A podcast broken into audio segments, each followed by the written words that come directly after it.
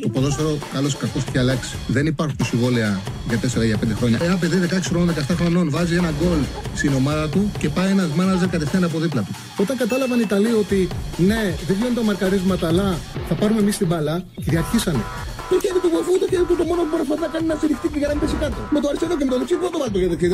Το, το, το, χέρι του θα συνεχίσει να κινείται. Το βάλει στο πισινό του.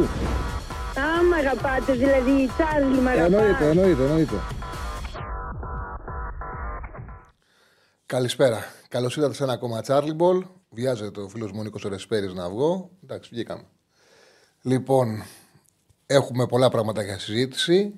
Αναμένεται να κάνει σήμερα στις 9 η ώρα το ντεμπούτο του με την πράσινη φανέλα Μπακασέτας. Έχει μπει αποστολή. Το πιο πιθανό είναι να μπει στο 60. Διαβάζω ότι δεν αποκλείεται λένε κάποιοι ότι κάνει ξεκινήσει. Θεωρώ ότι πιο πιθανό να μπει στο 60. Σε κάθε περίπτωση θα δούμε σήμερα για πρώτη φορά τον Μπακασέτα στο παιχνίδι με τον ε, Ατρόμητο. Έχουμε δύο παιχνίδια κυπέλου σήμερα. Στις 6 ώρα ο Άρης υποδέχεται την νίκη Βόλου. Για τον Άρη τον γνωρίζουμε όλοι ότι είναι πόθος στο κύπελο. Έχει ένα, μια ανοιχτή διαδρομή. Ένα βατό, έτσι, ένα βατό δρόμο για τον τελικό. Με νίκη Βόλου στα πρώιμη τελικά από τη στιγμή που πέρασε την ΑΕΚ, βέβαια. Μόνος του το έκανε αυτό. Με την πρόκληση επί της ΑΕΚ. Ε, παίζει τώρα με την νίκη Βόλου. Θα θέλει να καθαρίσει σήμερα. Σε λίγο θα έχουμε και την δεκάδα, θα την πούμε. Και αν περάσει, που, το, που, θα, περάσει, ε, που θα περάσει, θα παίξει ή με τον Όφη ή με τον Παντολικό. Με τον Παντολικό πήρε σοβαρό πλεονέκτημα χτες, σοβαρό προβάδισμα με τον γκολ του Καρέλης Καστερίζης. Κέρδισε 1-2 στο Γεντή Κουλέ. Το είπαμε χτες ότι επειδή παρακολούθησα το δεύτερο ημίχρονο, στο Όφη Πανετολικός είναι πολύ δύσκολο με τον τρόπο που έπαιζε ο Όφη να μην δεχτεί για δεύτερο συνεχόμενο γκολ τον Πανετολικό. Δεν είχαν διαχειριστεί σωστά οι παίκτες του Πανετολικού κάποιες δυνατότητες που είχαν να χτυπήσουν αντιπιθέσεις. Είχαν, χάλασαν μόνοι τους κάποιες καλές ευκαιρίες. Είχαν διαβάσει περισσότερο. Πήραν χτες ε, τη νίκη. Μια πολύ σημαντική νίκη που ουσιαστικά τους κάνει φαβορή για τα ημιτελικά. Εντάξει, θα γίνει ρευάνση την επόμενη εβδομάδα. Ο Πεπεμέλη είπε κιόλας ότι ήταν μόνο τα πρώτα 90 λεπτά. Έχουμε να παίξουμε άλλα 90. Μπορεί βέβαια και 120 αν κερδίσει με ένα γκολόφι.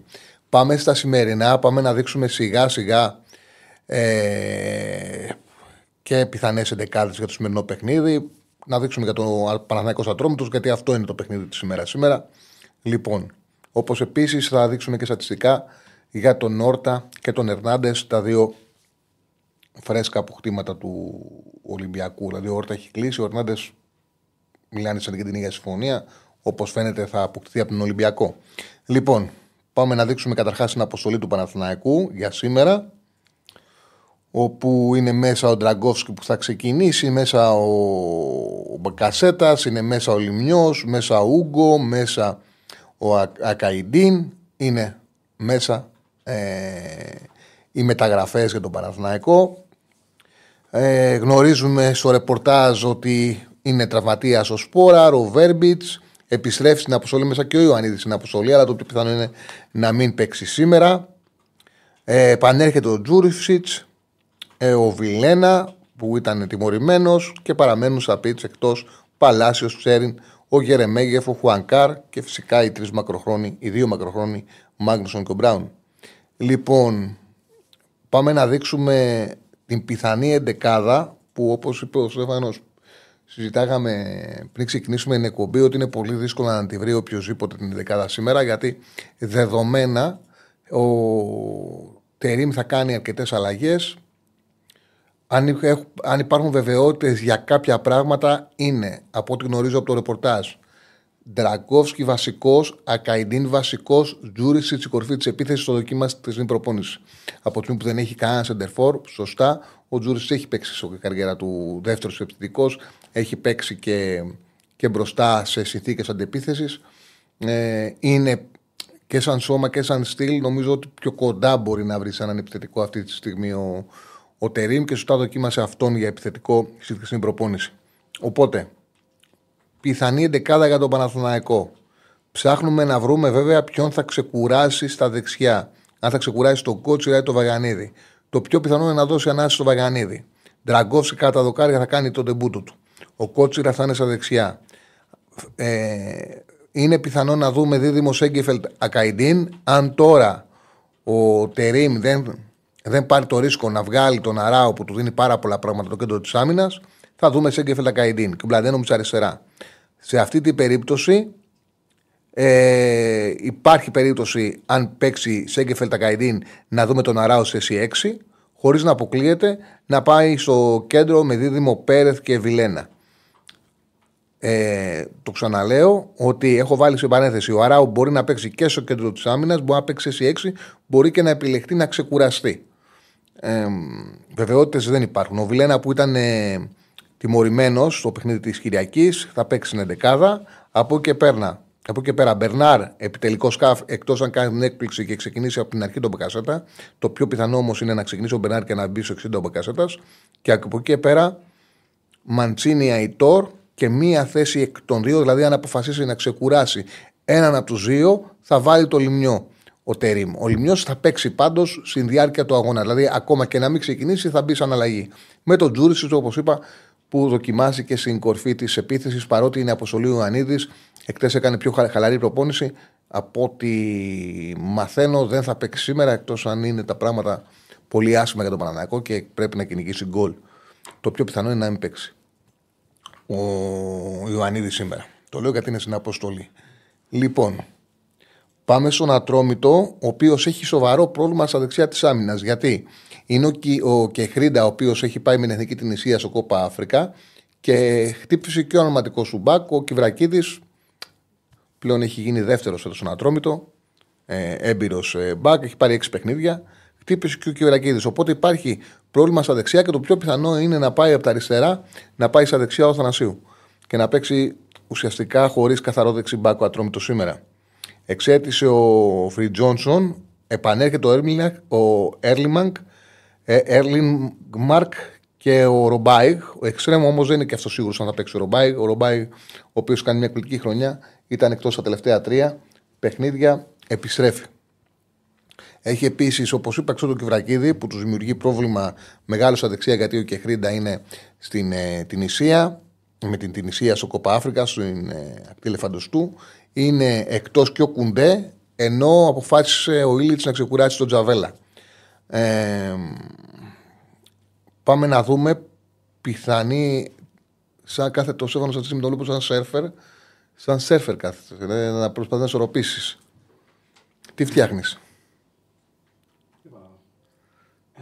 Καριώτικα πανηγύρια λέει. Πάμε like 600 δίνω λέει επικό tip πώς να φλερτάρεις τα καριώτικα πανηγύρια. Δεν έχει χάσει ποτέ. Έχω πάει σε καριώτικο πανηγύρι. Πραγματικά ήταν πάρα πολύ ωραία. Δεν μπορούσα να φλερτάρω γιατί ήμουν με την Αθηνά, οπότε δεν είχα αυτή τη δυνατότητα. Ε, δεν με έπαιρνε να φλερτάρω, το καταλαβαίνει ο καθένας. Λοιπόν, είναι πάρα πολύ ωραία πάντως καριώτικα πανηγύρια. Ο Σέφανο θέλει να το συνδυάσει, όχι μόνο με, με χώρο και φαγητό, αλλά και με φλερτ. Εκεί πέρα, εγώ έχω δει στην Ικαρία, είναι οι κοπέλες με το σριφτό τσιγάρο. Που εκεί και έχει πολλές κοπέλες στην Ικαρία που πάνε με σριφτό τσιγάρο, με καπνό, πιτσιρίκες, εναλλακτικές. Οπότε εκεί πέρα πρέπει να είσαι και εσύ προετοιμασμένος να σου στρίψουν κανένα τσιγάρο, να πας να κάτσεις στη φλόγα. Είναι τέτοια, τέτοιο το στυλ. Έχουν τέτοιο στυλάκι στην Ικαρία. Φασές. Ε, ναι. Πώς είπες, Φασές. Φασές λέγονται. Δεν το, δεν το ξέρω. Και η εξέλιξή τους, πώς είναι στα Pokémon, ναι. είναι χαλαίε. Δεν, αυτά είναι, δεν τα ξέρω εγώ. Είμαι πιο μεγάλο σαν φασές και, και χαλές. Οι χαλές είναι η εξέλιξη. Πώς στα Pokémon ναι. το Charmander γίνεται Charizard. Ναι. Ε, κάτι αντίστοιχο. Μάλιστα. Μάλιστα. Ωραία. Μαθαίνουμε και πράγματα. Μαθαίνουμε και πράγματα νεολαία. Λοιπόν, ε, πάμε να δούμε πιθανή ενδεκάδα του Ατρομήτου σήμερα είναι πιθανό να παίξει ο Μαρκετζιάννη αντί για τον Τζιτόντα. Όπως είπα, πρόβλημα στα δεξιά, ο Αθανασίου θα πάει δεξί μπακ, Ντεμπόκ αριστερά. Ασεβέδο με, τσακ, με Τσακμάκη στο κέντρο της άμυνας από τη στιγμή που ο Τζαβέλλας θα είναι εκτός αποστολής για ξεκούραση. Λείπει ο Κουντέ, οπότε πάει με τριάδα Κούεν, Έντερ, Έλινμαρκ, ο Ήλιτς. Στα δεξιά, αν θα παίξει ο Ρομπάι, θα κάτσει ο πάγκο ο Ντίρξ. Αλλιώς θα πάνε ανάποδα. Έχει μπει Αουρομπάη αποστολή που είναι πραγματικά καλός παίκτης, αλλά ε, είναι αμφίβολος. Ε, Αντζιέλσκι στην κορφή της επίθεσης θα παίξει. με το Βαλένσια αριστερά. Η διεκδική θέση και από τις δύο πλευρές. Ο Γιουμπιτάνα που έχει παίξει και δεξιά και αριστερά. Αυτή είναι για παράδειγμα. Ε, η, η πιθανή εντεκάδα για τον Ατρόμητο που και αυτός έχει τα προβλήματά του. Η ομάδα του Ήλιτς που έδειξε σε κακή κατάσταση στο παιχνίδι με την ΑΕΚ που χάσε 5-0 και έσπασε και ένα τεράστιο αίτητο 13 αγώνων. Λοιπόν, κοιτάω μήπως υπάρχει, έχω κανένα site ειδικά του Άρη με την νίκη Βόλου. Λοιπόν, άμα τη δεις Στέφανε, με ενημερώνεις. Ε, εδώ που βλέπω δεν την έχω ανεβάσει. Τέλος πάντων, κάποια στιγμή θα την ανεβάσω. Θα τη δούμε κι εμείς. Λοιπόν, πάμε να δούμε τώρα. Το είχα πει από χτες. Θέλω να έχουμε με όλες τις μεταγραφές του Ιανουαρίου των μεγάλων ομάδων σημαντικές να έχουμε τις κάρτες. Όσο οποιοδήποτε κιόλας ρωτάει κάτι, να τους δίνουμε τα στατιστικά για τον παίκτη. Να τις έχουμε όλες εδώ στο αρχείο μας. Λοιπόν, έφτιαξα για τον Αντρέ Όρτα. Για τον Αντρέ Όρτα της Μπράγκα, τον γνωρίζετε το παίκτη. Τον πήρε ο Ολυμπιακός. Ε, δανεικό μέχρι το καλοκαίρι. Υπάρχει οψιόν αν θα ενεργοποιηθεί. Είναι μια καλή περίπτωση ποδοσφαιριστή. Δεν έχει μεγάλα νούμερα σε γκολ και ασεί για τις θέσεις που παίζει. Ο Αντρέ Όρτα παίζει και στις τρεις θέσεις του κέντρου. Παίζει και 10 και 8 και 6 έχει παίξει την καριέρα του. Είναι παίκτης μπαλάτος αρκετά με την μπάλα. Πηγαίνει σε πολλές επαφές. Ε, με την μπάλα μικρές πάσες με μεγάλο ποσοστό ευστοχίας. Ε, είναι ένας καλός στο να σου χτίζει το παιχνίδι. Δεν είναι ιδιαίτερα σκληρός για τις θέσει 6 και 8. Ε, δεν είναι ιδιαίτερα καλός στην τελική απόφαση, στο σκοράρισμα για τη θέση του, του δεκαριού. Όμως είναι ένας παίκτης ο οποίος ακουμπάει μπάλα πάνω του συχνά. Και αυτό στο ελληνικό πρωτάθλημα θα παίξει θεωρώ το ρόλο του και τον Ολυμπιακό θα τον βοηθήσει. Είναι μια θετική μεταγραφή. Έχω την δεκάδα του Άρη πριν πάμε στις κάρτες. Ε, Κουέστα. Κουέστα επιστρέφει κατά τα δοκάρια για το που συζητάγαμε χτες και μου λέγατε κάτι τρελά και σας είχα πει ότι ρώτησα εγώ, δεν υπάρχει κανένα θέμα. Ε, στη μέση είχε πρόβλημα και το είχε και πριν το παιχνίδι με, τον, ε, με, τον, ε, με την ΑΕΚ και έσυξε ξαδόντια του και έπαιξε. Λοιπόν, φτιάχνει ο Στέφανος είναι όπως είδα. Κουέστα κάτω τα δοκάρια. Μοντόγια δεξιά, Φεράρι αριστερά. Ο Φαμπιάνο είναι βασικός με τον Μπράμπετς; Ναι. Δίδυμο με τον Μπράμπετς, ε, γιατί και ο Μπράμπετς είχε κάποιο πρόβλημα. Επιστρέφει και ο Μπράμπετς, επιστρέφει ο Κώστα. Φαίνεται εδώ από την 11 πόσο πολύ ενδιαφέρεται για αυτό το παιχνίδι ο Μάτζιος. Δηλαδή το ότι δεν το υποτιμά καθόλου. Ντουκουρέ Ντάριντα στο δίδυμο στον άξονα. Ο Μανού Γκαρσία παίζει. Πολύ καλό νέο που ξεκινάει ο Μανού Γκαρσία. Εκπληκτικός παίκτης. Τραυματίστηκε σε ένα διάστημα πέρσι που έδειχνε ότι θα βοηθήσει πολύ τον Άρη. Ε, θα δώσει έξτρα ποιότητα στον ε, Μάτζιο. Φετσβατζίδης, Αβέριο και Μωρόν στην κορφή της επίθεσης. Λοιπόν, αυτή είναι η δεκάδα του Άρη για το σημερινό παιχνίδι που ξεκινάει σε 6 με την Οικηβόλη. Πάμε τώρα στις κάρτες μας. Πάμε στον Αντρέ Όρτα. Λοιπόν, τα νούμερα τα οποία θα δείτε, τα στατιστικά για τον Αντρέ Όρτα, ε, έχεις οτιδήποτε για μπασκετικό Ολυμπιακό, έχω βάλει σε αυτού τους ανθρώπους που έχω εμπιστοσύνη ε, να με ενημερώσουν για οτιδήποτε προκύψει. Οτιδήποτε έχω, θα το πω. Δεν έχω κάτι αυτή τη στιγμή. Ο Ολυμπιακός που μετά τον τραυματισμό του μιλητού είναι ψάχνει για ψηλό. Αν έχω κάτι το οποίο θα είναι τσεκαρισμένο, θα έχει ασφάλεια, θα είναι από άνθρωπο που πιστεύομαι. Ε, ε, θα ενημερώσω. Λοιπόν, Πάμε να δείξουμε τις κάρτες ε, τώρα για την του Αντρέα Όρτα. Είναι, ε, τα στατιστικά στοιχεία είναι όπως κάνω πάντα, φτιαγμένα σε 90 λεπτά από 205 παιχνίδια από το 2016 στο πρωτάθλημα της Πορτογαλίας που έχει ξεκίνησει στην Μπενφίκα ε, μετά πήγε στην ε, Μπράγκα που παίξε πολλά χρόνια και υπάρχει και ένα μικρό διάστημα που πήγε στο MLS και παίξε στο Λος Άντζελες. Ε, όλα αυτά τα μάτια, 11 παιχνίδια νομίζω είναι σομελέ. Και όλα τα παιχνίδια στην Πορτογαλίας και τα ευρωπαϊκά δεν έχει μέσα κύπελα και τέτοια. Έχει, προ, έχει ε, πρωτάθλημα Πορτογαλίας, ε, ευρωπαϊκά παιχνίδια του Αντρέο Όρτα και τα μάτια MLS. Αυτά τα μάτια είναι 205. Τα νούμερα του φτιαγμένα σε 90 λεπτά είναι τα εξής. Έχει ένα πάρα πολύ μεγάλο νούμερο. Που με τα νούμερα του μπορούμε να καταλάβουμε και τη φυσιογνωμία του ποδοσφαιριστή, τον τρόπο που παίζει. Έχει ένα πάρα πολύ μεγάλο νούμερο πάσει ανά 90 λεπτό. Δηλαδή έχει 63,3 ε, μεταβιβάσεις, τις οποίες συζήνει με ένα ποσοστό ευστοχίας 87,9%. Υψηλό ποσοστό ευστοχίας. Τι σημαίνει, σημαίνει ότι ακουμπάει πολύ την μπάλα και σημαίνει ότι ε, είναι ένας ποδοσφαιριστής που κάνει το παιχνίδι από, από το χώρο του κέντρου. Και αν δούμε και τα υπόλοιπα νούμερα, καταλαβαίνουμε κιόλας το στυλ του. Έχει 1,6 key passes, καλό νούμερο, το 1,6 key passes. Σε αυτά τα 205 παιχνίδια έχει 19 assists. Δεν είναι μεγάλο νούμερο. Δηλαδή για ένα ποδοσφαιριστή που έχει τόσες passes και 1,6 key passes δεν είναι μεγάλο νούμερο. Τι σημαίνει αυτό, σημαίνει ότι φτιάχνει, δίνει την πάσα που ανοίγει την άμυνα. Δηλαδή δίνει την πάσα πριν την assist συνήθως ο Όρτα. Και αυτό ήταν, δηλαδή ουσιαστικά επειδή έκανε με τον αδερφό του πάρα πολλές συνεργασίες και μάθει να παίζει πολύ καλά με τον αδερφό του. Και τον Αντρέο Όρτα τον ξέρουμε και όσοι βλέπαν την εκπομπή από το καλοκαίρι, θυμάστε την ανάλυση που έκανε τότε για την Πράγκα, που εκείνο τον καιρό ήταν βασικός ο Αντρέο Όρτα. Μετά έχασε τη θέση του και πλέον δίνεται δανεικός. Συζητάγαμε για τον τρόπο που συνεργάζεται με τον αδερφό του και το πόσο αρέσει να παίζουν κοντά μεταξύ τους. Και ότι είχαν μεγάλο νούμερο μάλιστα ε, συνεργασιών οι ίδιοι τους.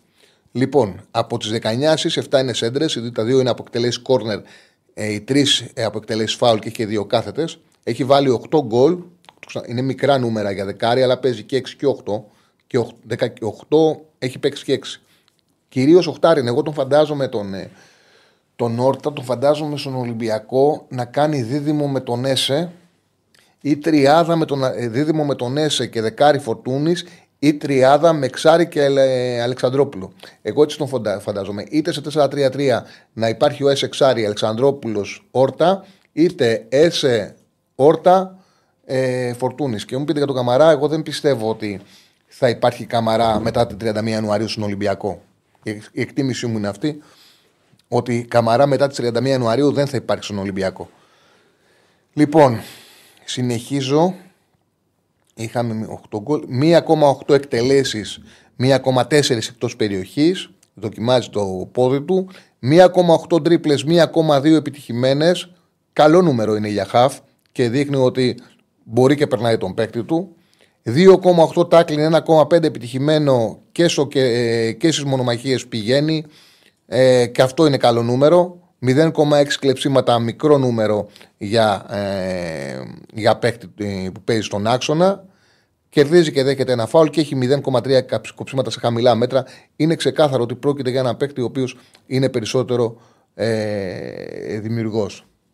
Λοιπόν, λέει ο φίλος, περίμενε, ακούγεται ότι κλείνει ο Μουσράτη στο, κλείνει το, θα κλείσει ο Μουσράτη της ε, Μπράγκας στο 6. Ναι, είναι ένας, ο συγκεκριμένος ο Μουσράτη, άμα τον πάρει ο Ολυμπιακός, είναι ένα ψηλό χαφ, δυνατό, αμυντικός χαφ καθαρά καθαρό αμυντικό χάφ. Εκεί μπορεί να πάρει ο Μουζράτη τη θέση του Έσε και να παίξει με αυτόν και τον ε, Όρτα Ολυμπιακός, χωρίς να αποκλείεται κάποια στιγμή να παίξει με δύο εξάρι Ολυμπιακός, ένα πιο σφιχτό σχήμα. Αλλά αυτός είναι ένας καθαρό, ένα καθαρό εξάρι. Λοιπόν, πάμε να δούμε τον Κασόν Ερνάντες, όπου φαίνεται ότι έχει έρθει συμφωνία ο Ολυμπιακός με τη Σαλονέτζο για την απόκτησή του. Λοιπόν, κάτσε να δω κάτι.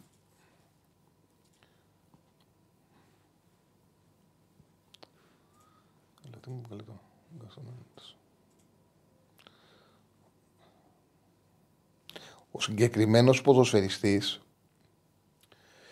ε, ο συγκεκριμένος ποδοσφαιριστής το είπα και χτες. Αν έχω μια αμφιβολία για αυτόν, μια αμφιβολία, κάτι το οποίο περιμένω να δω είναι την προσαρμογή του στον Ολυμπιακό. Γιατί είναι ένας παίκτης ο οποίος σε Σάλο Ρέτζο χρόνια παίζει σε τριάδα. Παρότι είναι δεξί, ό,τι παρακολούθησα, παρακολούθησα ε, αρκετά στιγμιότυπα αγώνων της ομάδας του, έπαιζε αριστερό στόπερ σε τριάδα. Παρότι είναι δεξιοπόδαρο. Ε, Δυναμικός, βγαίνει επιθετικά στο μαρκάρισμα, κλέβει μπάλες. Ε, όταν κερδίζει την μπάλα, έχει μια επιθετικότητα στο να συνεχίσει το τρέξιμό του μαζί της. Δεν είναι καλός στο ψηλό παιχνίδι δεν είναι, είναι 85 και τα στατιστικά, τα στατιστικά του δεν, είναι, δεν έχει πολύ μεγάλο ποσοστό κερδισμένων μονομαχιών στον αέρα που συνήθως οι στόπερ έχουν γύρω στο 75 με 80%. Αυτό είναι πιο χαμηλό. Ε, αλλά είναι πάρα πολύ δυναμικός. Πάρα πολύ δυναμικός στόπερ. Το ξαναλέω όμως, σε τριάδα είναι πιο εύκολο γιατί έχεις κοντά στους συμπαίκτε, είσαι πιο προστατευμένος. Είναι τελείως διαφορετική η θέση και η αποστολή του στόπερ σε δίδυμο και τελείως διαφορετική σε, σε τριάδα. Και για πολλές φορές τον βλέπω τον Ερνάντες, τον έβλεπα να βγαίνει αριστερά και να έχει και λειτουργία back και πολλές φορές ακόμα να είναι από τους τρεις αυτός που πάει πιο ψηλά στο μαρκάρισμα. Ε, λοιπόν, από τα νούμερα, τα νούμερα του είναι από τις δύο τελευταίες χρονιές Σαν Λορέτζο. Στο πρωτάθλημα είναι 43 επίσημα παιχνίδια πρωταθλήματος και τα 43. Λοιπόν, σε αυτά τα νούμερα είχε, σε αυτά τα 43 παιχνίδια φτιαγμένα σε 90 λεπτά είχε πολύ υψηλό επιτυχημένο τάκλιν. Και είναι κάτι το οποίο φαίνεται, άμα τον δεις, φαίνεται ότι είναι πολύ σκληρό σε αυτό το, στυλ, σε αυτό το παιχνίδι. 3,3 δοκιμάζει το 90 λεπτό, 2,4 είναι επιτυχημένες. Καλό νούμερο κλεψιμάτων είναι με δύο, αυτή τη στιγμή, στο περσινό πρωτάθλημα με δύο κλεψίματα ήταν ισοβαθμούσε με άλλους 4-5 παίκτες από την 6η μέχρι την 11η-12η θέση στους καλύτερους ακλεψίματα στην Αργεντινή. Ε, είναι σκληρός και, και κλέβει μπαλά, έχει καλό νούμερο κλεψιμάτων. Κερδίζει 0,6 φάουλ, παραχωρεί 1,4. Λογικό Αργεντίνος, σκληρός, λογικό. Δέχεται κάρτα στο 23,2% των αγώνων. Ε, νορμάλ νούμερο για στόπερ. Εκεί είναι συνήθως από 17 μέχρι 25%. Ο Καρμό είχε ένα τεράστιο 40%. 3,3 κοψίματα σε χαμηλά μέτρα. Μετά από εκεί πέρα 0,6 εκτελέσεις. Έχει πετύχει αυτά τα δύο χρόνια δύο γκολ. Το ένα ήταν και τα δύο από τη μικρή περιοχή ήταν και τα είδα. Το ένα με το κεφάλι και το άλλο με προβολή. 0,7 τρίπλες, 0,6 επιτυχημένες. Πολύ μεγάλο νούμερο ε, επιτυχημένων τριπλών για κεντρικό αμυντικό. Σε μια ομάδα βέβαια που του ξαναλέω έπαιζε με τρεις και ανέβαινε, αλλά δείχνει ότι όταν προσπαθεί να περάσει τον παίκτη του τα καταφέρνει και είναι με, αυτό στηρίζεται σε μια ένταση και μια ενέργεια που έχει. Είναι πολύ δυναμικός παίκτης. Είναι δυναμικός στόπερ. Ε, στον αέρα, εκείνη το λάτωμά του για center back, 3,4 μονομαχίες στον αέρα, 1,9 κερδισμένες. Μικρό νούμερο, χάνει μονομαχίε στον αέρα, το είδα, το είπα και χτες. 43 ε, μεταβιβάσεις από χαμηλά με 81,6% ευστοχίας. 5 είναι μεγάλες, μικρό αριθμό ε, σε εκυπάσε. Δεν είναι ο στόπερ ο οποίος ε, δημιουργεί παιχνίδι. Αυτό θα το κάνει αν πούμε, επειδή φαίνεται ότι έρχεται το καρμό για, με, ότι συμφώνησαν για τον δανεισμό του. Το δίδυμο καρμό ε, Ερνάντες, ο καρμό θα είναι ο ψηλός που ε, θα κερδίζει τις μονομαχίε στον αέρα, θα δίνει βάθος και, και τη μεγάλη πάσα και ο Ερνάντες θα συμπληρώνει τις αδυναμίε του που είναι η ταχύτητα, η δυναμικότητα, η νευρικότητα που παίζει τη θέση ο Ερνάντες, μαρκάρισμα χαμηλά, μαρκαρίσματα χαμηλά, θα είναι ένα δίδυμο που θα κουμπώσει και σίγουρα θα είναι πολύ πιο υψηλού επίπεδου από αυτό που έχει τώρα ο Ολυμπιακός. Σίγουρα αυτό το δίδυμο Καρμό Ερνάντες αναβαθμίζει τον χώρο στο κέντρο της άμυνας του Ολυμπιακού που φέτος είχε πάρα πολλά προβλήματα. Λοιπόν, μου το ξανασύλλει ο φίλος να το δω. Θα ήθελα λέει, να ακούσω τη γνώμη σου για φήμε για το φορτούνι. Όπου φωτιά και καπνός ακούγεται ότι η απόλυση Νταμπίζα, απόλυση Νταμπίζα είχε να κάνει με την αποτυχία του να, να τον πάρει από την Καζλάου, να αληθεύει. Δεν ξέρω, δεν, δεν, δεν, δεν, δεν ξέρω γιατί σε τι αναφέρεσαι. Πραγματικά δεν έχω ακούσει κάτι για φορτούνι και Κάιζελ. Δεν ξέρω γιατί πράγμα αναφέρεσαι. Για Καζλάουτερ και Φορτούνι δεν έχω ακούσει κάτι. Δεν, δεν ξέρω γιατί τι πράγμα λες. Ε, λοιπόν, μήπως εννοείς κάτι άλλο που δεν μπορώ να καταλάβω εγώ αυτή τη στιγμή. Είναι κάτι το οποίο το διαβάζω πρώτη φορά και δεν ξέρω τι κολλάει ο Νταμπίζας. Δεν, δεν μπορώ να καταλάβω το συνειρμός. Ο Τσοκάη, ο Τσοκάη έφυγε. Ο Τσοκάη έφυγε. Πού πήγε, πήγε, κάτσε γιατί τώρα να το γουγκλάρω, το θυμάμαι. Το είδα τώρα. Ο Τσοκάη έφυγε το Παναγικό. Πού τον στείλανε. Όσιγεκ. Όσιγεκ, ναι. Πήγε στην Όσιγεκ ο, ο Τσοκάη. Ο Τσοκάη πήγε στην ε, Όσιγικ. Λοιπόν, πάμε να ανοίξουμε γραμμές. Αυτά από μένα. Είναι και μισή. Να ανοίξουμε γραμμές. 2-10-22-05-4-4-4 το τηλεφωνικό μας κέντρο. Ε, ο Κασλάουτερ λέει ήταν προηγούμενη ομάδα και λέει επειδή τον πήρε ο Νταμπίζα στο Παναναναϊκό, απολύθηκε. Όταν ήταν ο Κακομίρης ο Νταμπίζα στο Παναναναϊκό, δεν μπορούσε να πάρει το φορτούνι. Ε. Δεν είχε λεφτά ο Νταμπίζα να δώσει για να πάρει τέτοια μεταγραφή. Δεν είχε καμία σχέση. Για άλλους λόγους έφυγε τον Νταμπίζα καμία σχέση με τον ε, Φορτούνη. Ε, αν θεωρώ ότι πλέον τα πέναλ θα εκτελεί ο, ο Μπακασέτα ή ο Ανίδης, Ε, δεν μπορώ να το ξέρω, ρε φιλέ, δεν μπορώ να το ξέρω. Έχουν πολύ καλή σχέση μεταξύ τους. Νομίζω ότι θα τα μοιράζονται όποιο θα νιώθει καλύτερα. Πιστεύω ότι έχουν και οι δύο πολύ ψηλή προσωπικότητα και οι δύο είναι πολύ δεμένοι.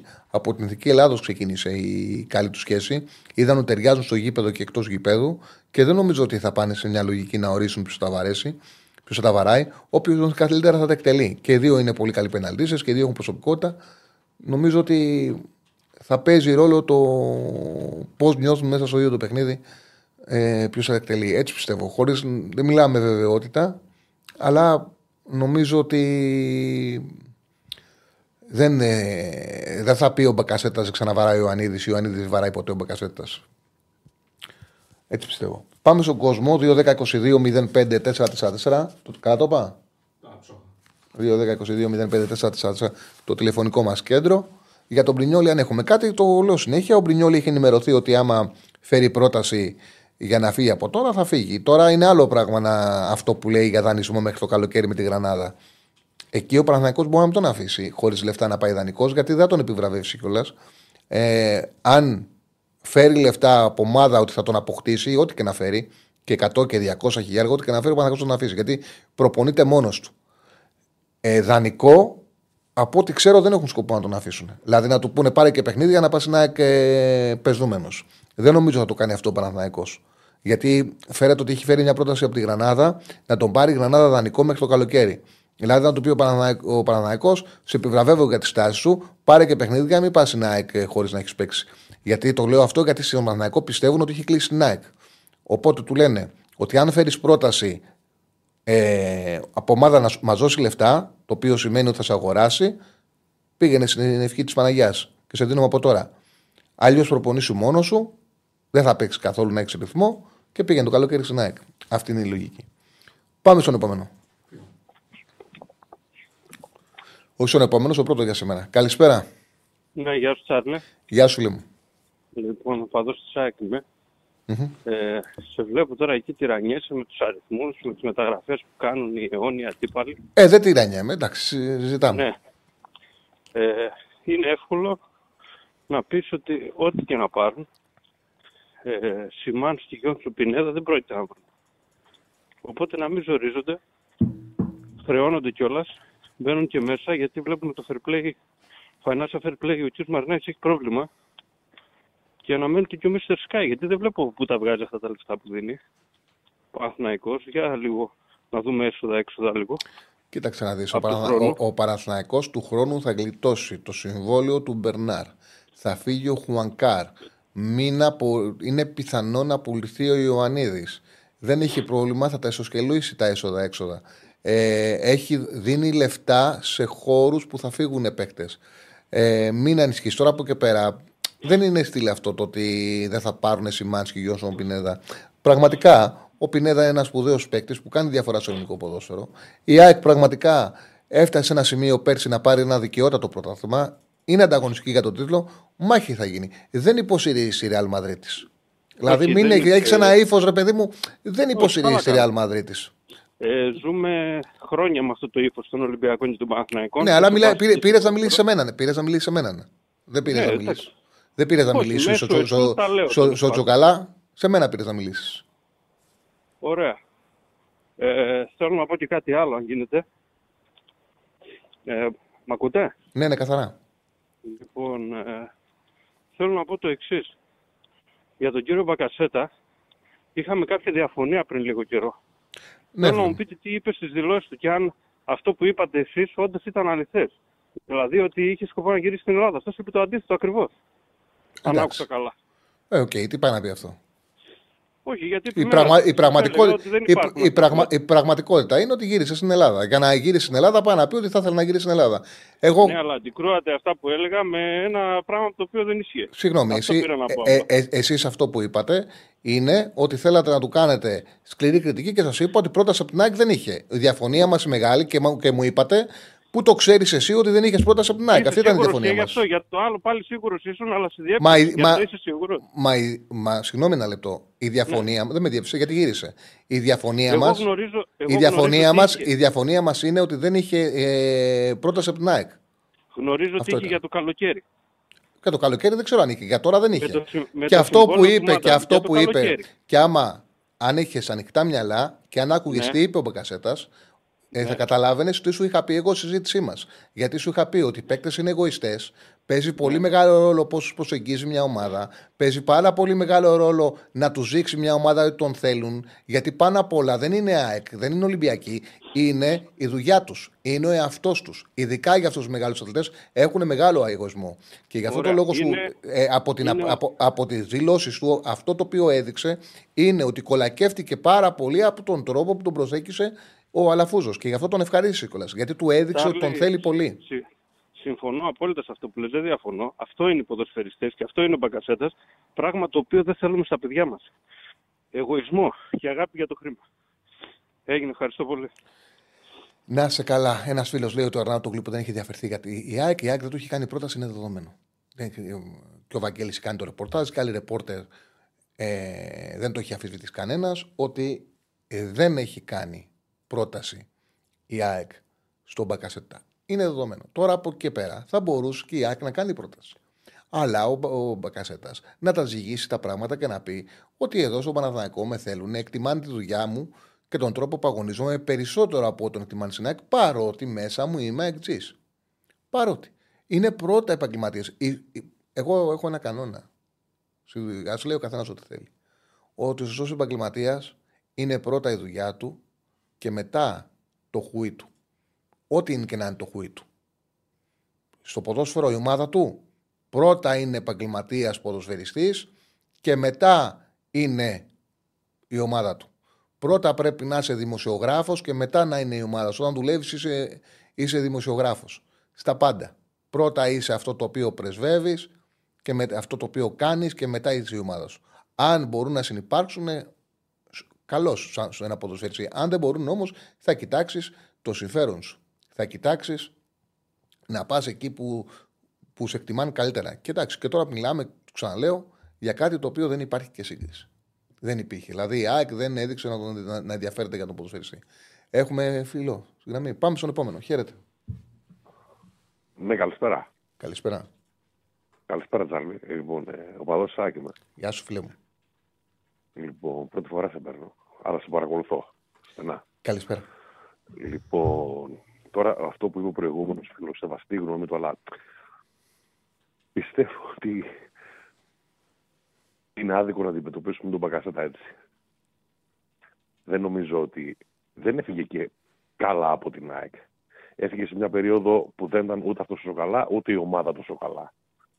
Δεν νομίζω να το ζητήσαμε και να είπε όχι. Από ό,τι ξέρω, έτσι. Έφυγε, αν δεν κάνω λάθος, μετά το πρωτάθλημα που πήρε η ΑΕΚ. Έτσι δεν είναι; Όταν ο Μελισανίδη Όχι, όχι, όχι μετά ακριβώς. Έμεινε νομίζω ακόμα λίγο. Για θυμίσου λίγο. είχε, νομίζω, μείνει έμεινε. με τον, είχε μείνει με τον Ουζουνίδη. Κάτσε, γιατί μπορεί να κάνω λάθος και να μην το θυμάμαι. Ναι, είχε μείνει. Είχε Οκ, μείνει, ναι, θυμάμαι, ναι. γιατί Οπότε, οπότε έφυγε την επόμενη. Με, την επόμενη. Την επόμενη που είχε σκοράρει με τον Ολυμπιακό στο 1-1 στο ντέρμπι. Μμμ, μμμ. Στο... ε, με Ναι, κεφαλιά έχεις από δίκιο. ό,τι Έχεις δίκιο. θυμάμαι Είχε καλά. μείνει, είχε μείνει Α, και με τον θυμάμαι. Ουζουνίδη και έφυγε μετά. Είχε μείνει. Μια χρονιά που δεν ενισχύθηκε η ομάδα, δεν μας βγήκαν ε, τα πράγματα. Ούτε το Champions League μας βγήκε καλά. Έχει τρα- φάει κόκκινο Λιβάγια. Χάσαμε το Λιβάγια πόσα παιχνίδια τότε τελευταίο στα play-off. Κοίταξε, Γενικά μη, μας μη, τράβωσε δεν- το όλο story. τότε στην πραγματικότητα και χωρίς να είναι και αρνητικό, γιατί αποδείχτηκε ότι ο Μελισανίδης ε, είχε ένα σκεπτικό και του βγήκε ένα πρωτάθλημα. Δηλαδή, ο Μελισανίδης μέχρι να φτιάξει το γήπεδο δεν ήθελε να ανεβάσει τα έξοδα της ομάδας του.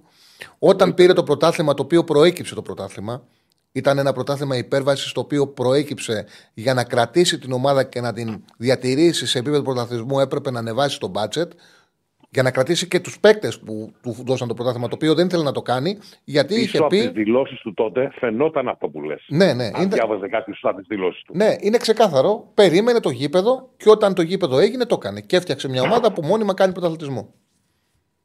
Ναι, έτσι είναι. Πίστε, εντάξει.